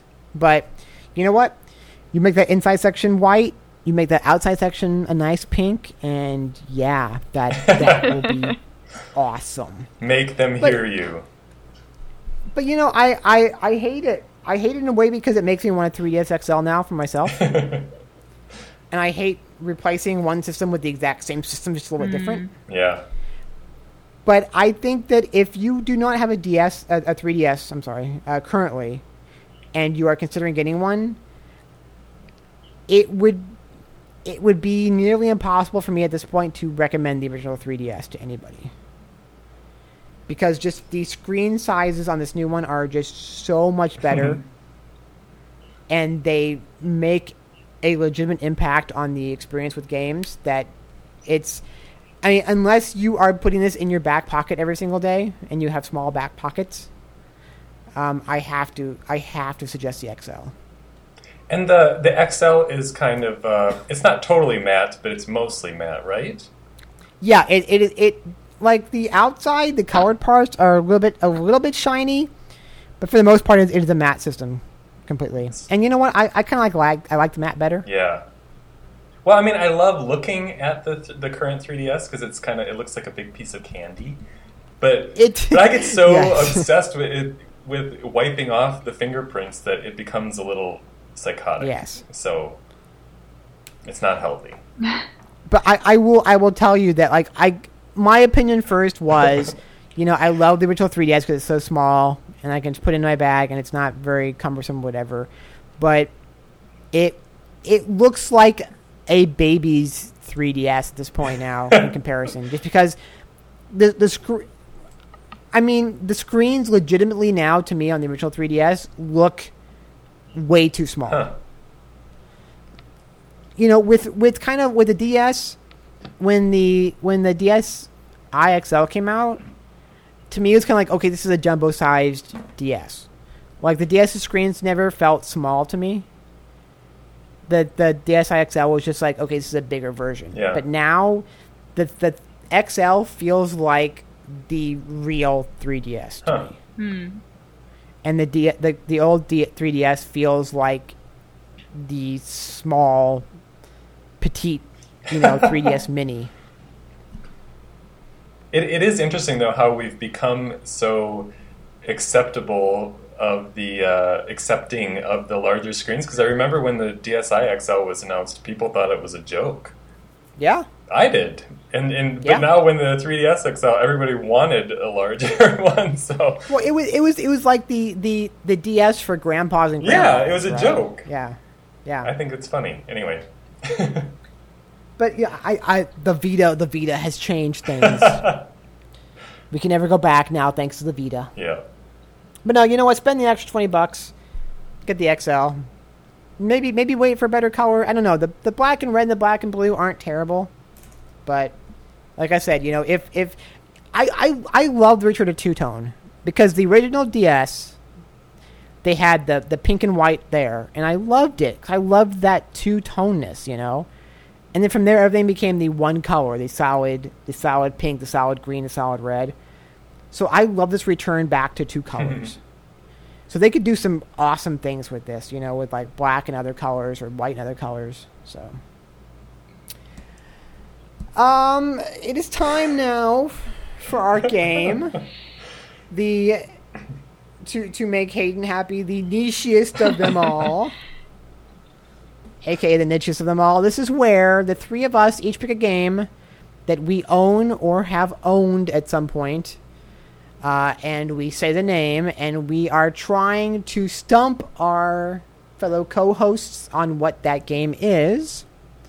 And, And up first, I'm sorry. I was going to say, and it has to have a North American equivalent, right? yes, it thank you. a And it- Japanese game. yes, and it has to have a North American equivalent. So you can't pick, you know, Super Happy Candy Fighter 7 that came out in Japan on the MSX and that nobody would know about. right. Uh, and up first is the uh, the lovely Anne. She will be uh, the first to try to stump us with her choice. Gosh, I've been first for everything today. That's what you get for having a name with it. um, begins with an A, so- all right. Well, I'm going for a cheap one this time because mine last time was the only one that both of you knew. Everybody else at least stumped one person, so I'm going the cheap route, and I'll tell you the name of mine. It's Spider: The Secret of Bryce Manor. do we get to, do we get to know what this what the system is or not? I can't Uh, remember. I can, yeah. Uh, Shidoshi, is that what we do? Or Um, I I already know oh system, no! but I bet you. But uh, i yes, if if if you want to tell Brian the system, you are you are you're welcome to. it's iOS. oh, uh, Yeah, that's why well, it's I definitely do not know. The Wait, can you? What was the name again? Spider. The. The Secret of Bryce Manor. My God. Well, I definitely don't know what it is. All right, well, take take a guess at what you think fr- from that name. What you think it is?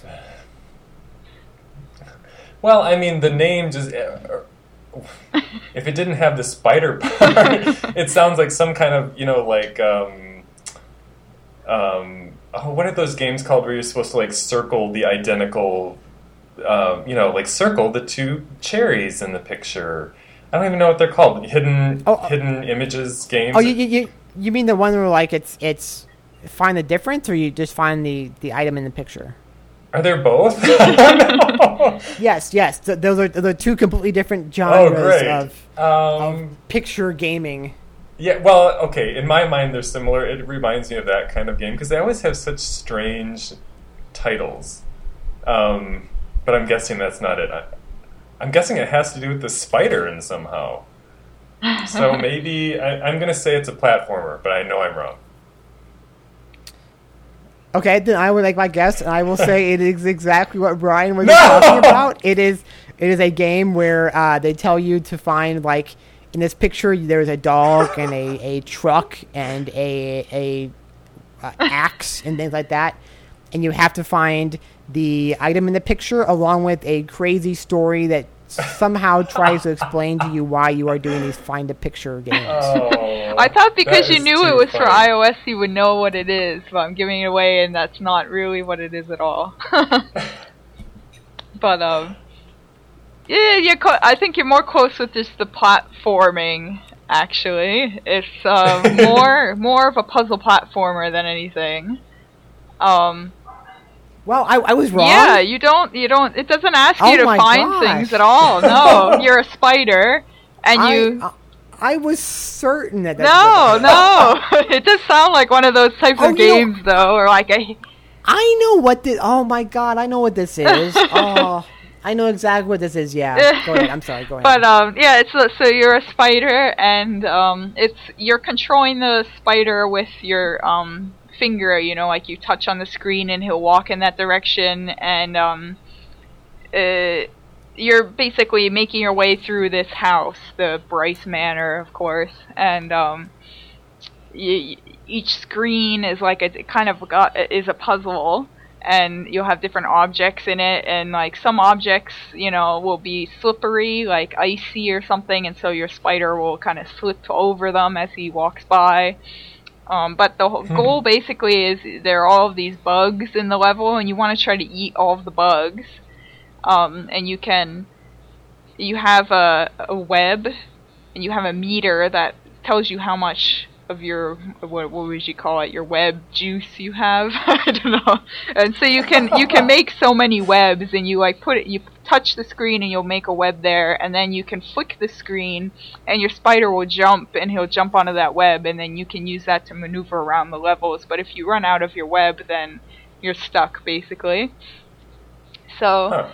yeah, it's pretty cute. It's very I like the art style a lot, and um, the it, it's just very nice and sort of different sort of atmosphere, and the gameplay is very interesting and intuitive. It came out quite a few years ago.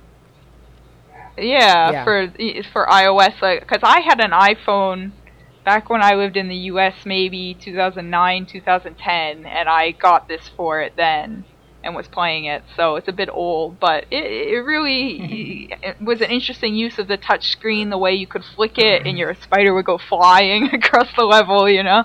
And it's just really fun. I really enjoyed it, and it's a special uh, shout out because the developer uh, of the game is actually a Vermonter. So there aren't many Vermonters making games out there, so I was really happy to buy this game and support a local developer, you know.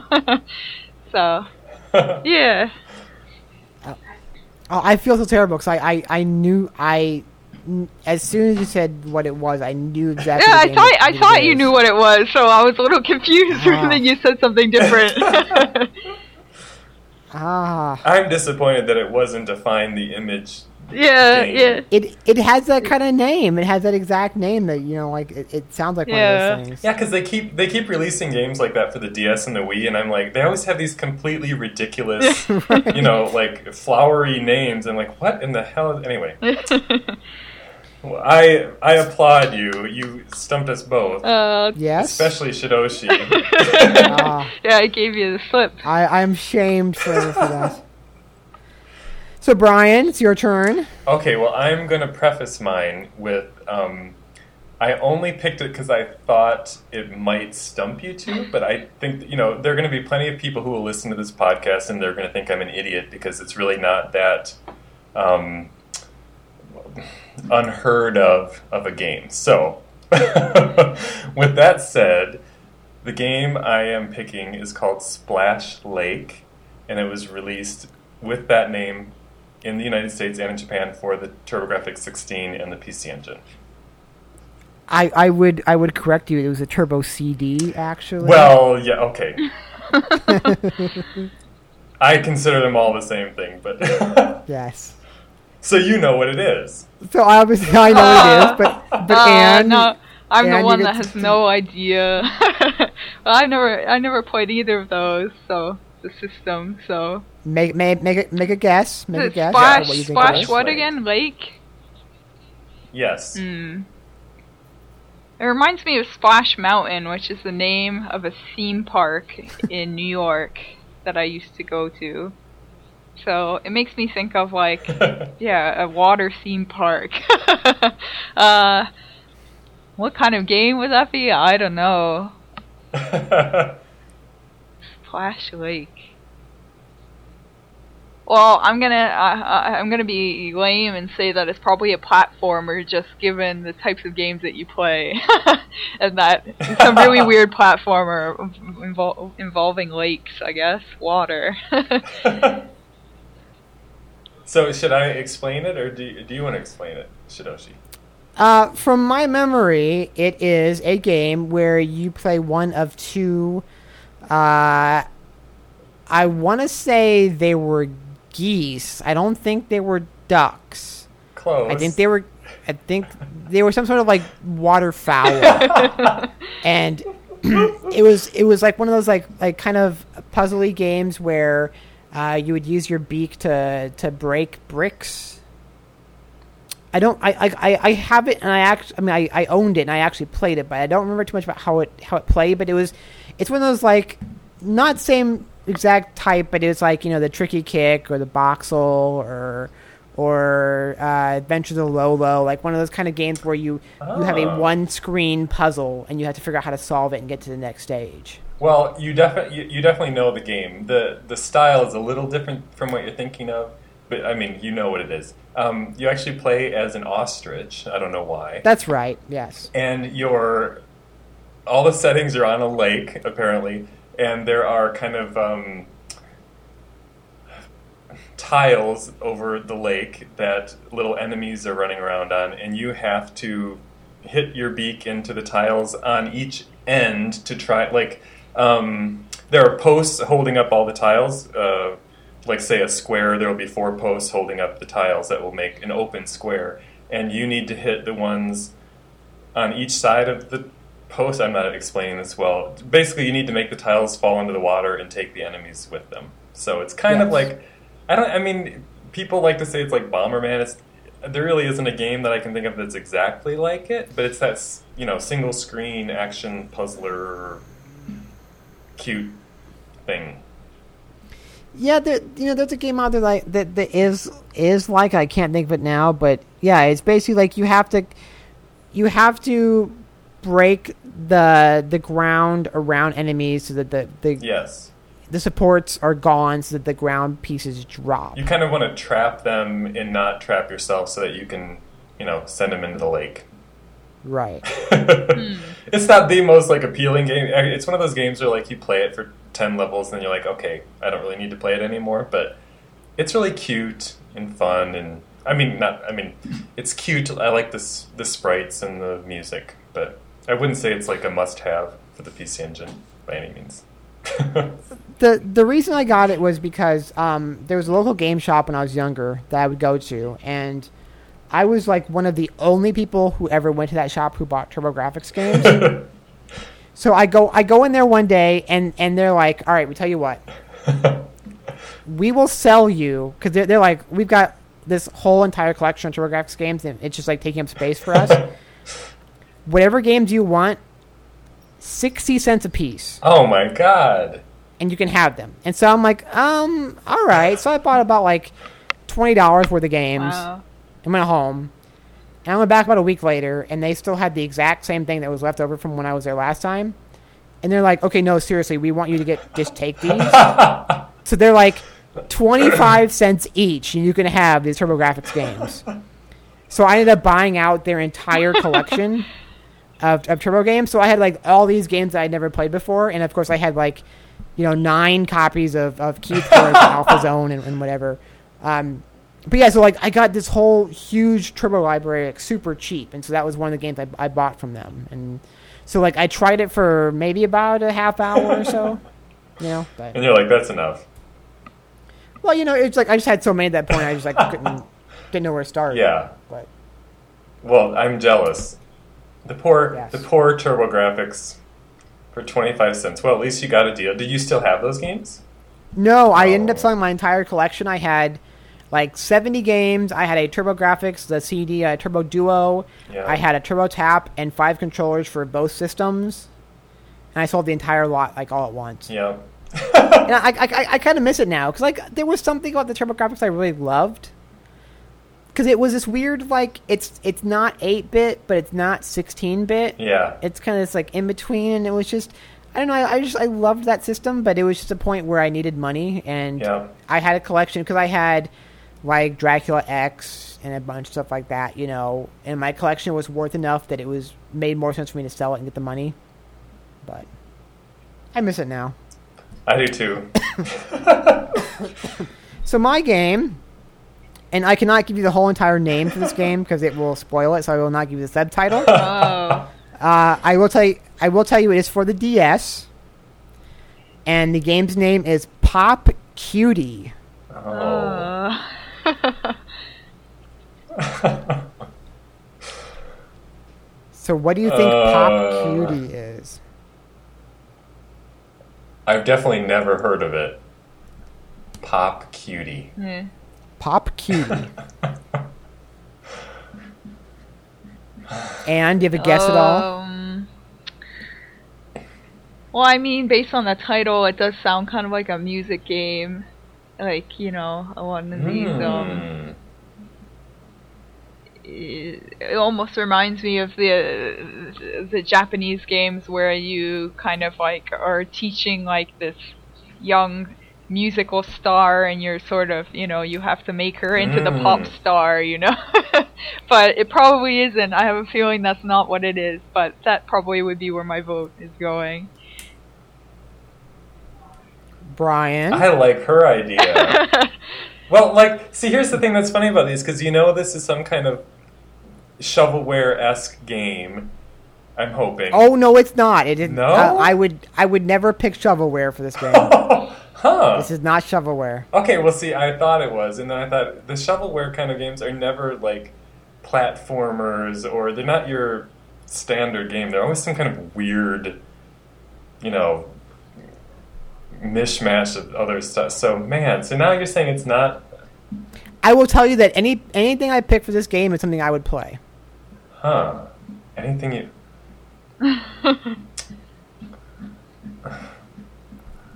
I have no idea. I, I, I will I will tell you that uh, the the company who released it is Koei.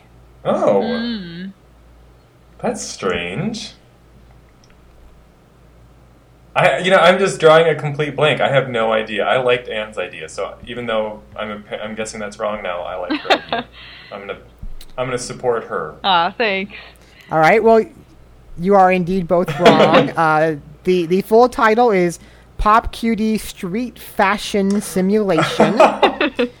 uh, it is it is a game where you live in Japan and you run a a fashion boutique, and you actually get to pick like what styles of fashion. They have like this wide array of Japanese fashions in the game. Ah, and you pick like like which styles you're going to sell and you try to basically set trends and if a certain fashion gets popular enough then like a, a- a- a- a reporter will come by and like interview you about it and then in the next fashion magazine that that that fashion will appear and so it'll make that fashion more popular and then you can pick like colors and styles and you can hire uh, like models to go out on the street and kind of give pamphlets to people f- for your store and everything and so it's it's kind of like I don't know if if either of you know like uh, yeah, Style I was Savvy? gonna Yes, I was just gonna say that. Yeah.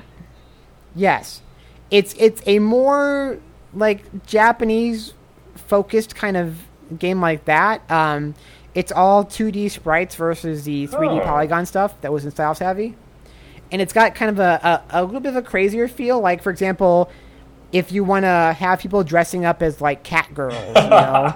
Or if you have one people like dressing up as like uh, uh, in kimonos or whatever, and and if you make a fashion popular, then you'll see like outside your store on the, on the street, people will be walking around in your in your fashion and everything. Uh, it's it's a really really really fun game, and it it's kind of like I said that that you're managing your own clothing store, but it's got a little bit of a, a fun crazy spin to it. Well, Um, what what a terrible title. Pop cutie. yes, Oh well. I don't know. I wonder what the initial let's see pop.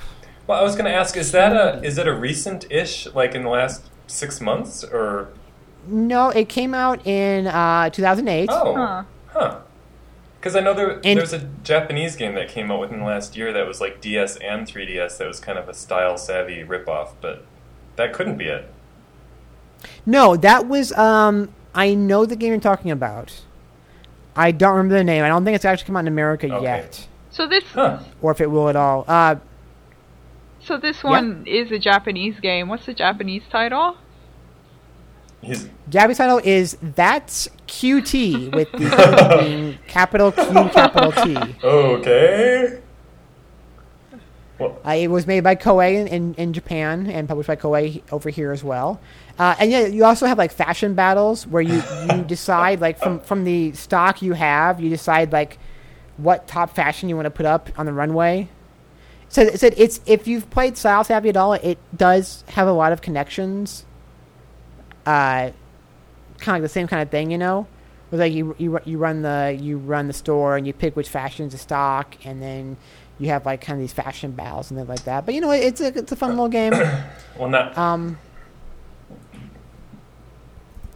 Yes. Oh, I'm sorry. I was just gonna say now you've made me want to look this game Yeah, up. you know, I kind of want it. it sounds like something I would play. It's uh, Amazon has it for six dollars and Oh. seventy five used. or seven dollars and ninety five cents new. There you so go. Wow. Yep.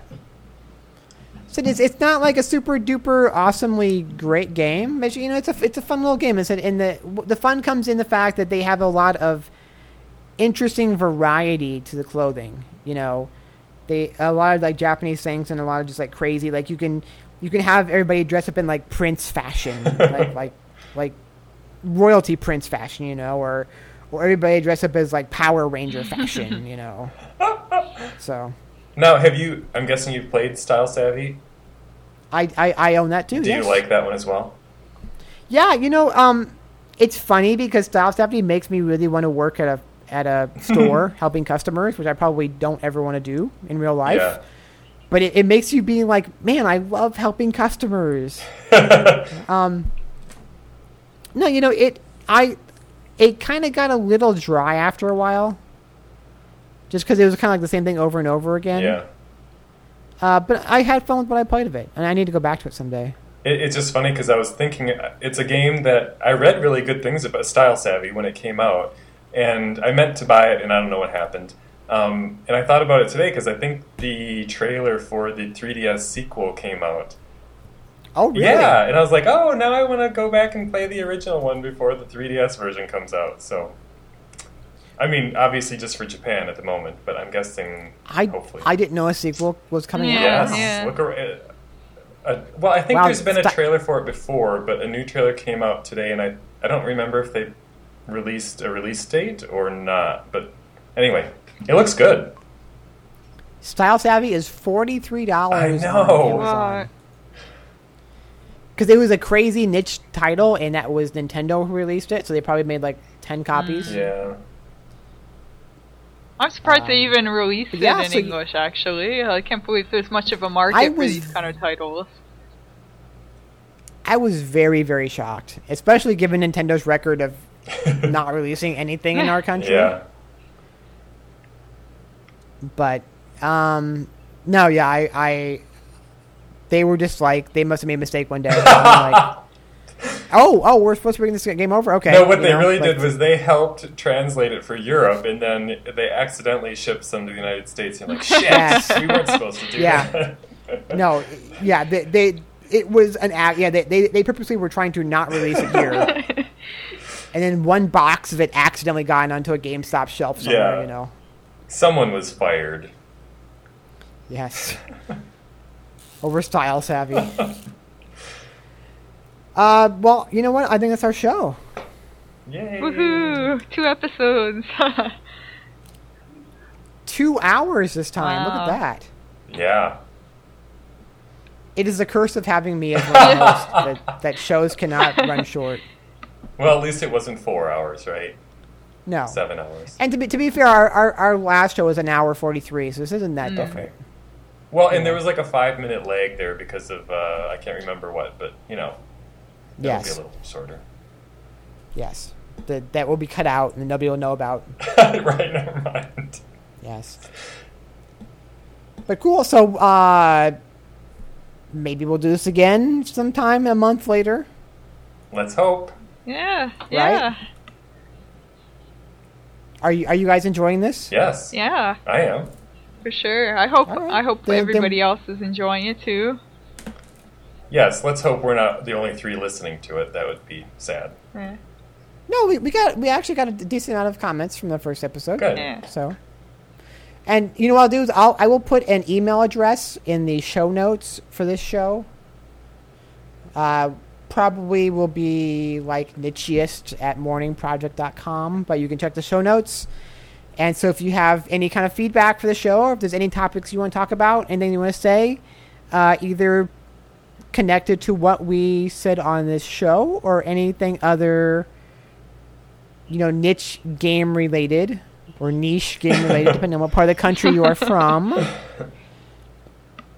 Uh, you can send us an email and we will read it on the next show. Right? Yep. Thank you. All right. Then for Brian and for Anne, for Anne and for Brian, uh, I'm Shidoshi, and this has been uh, the second episode of the nichiest podcast ever.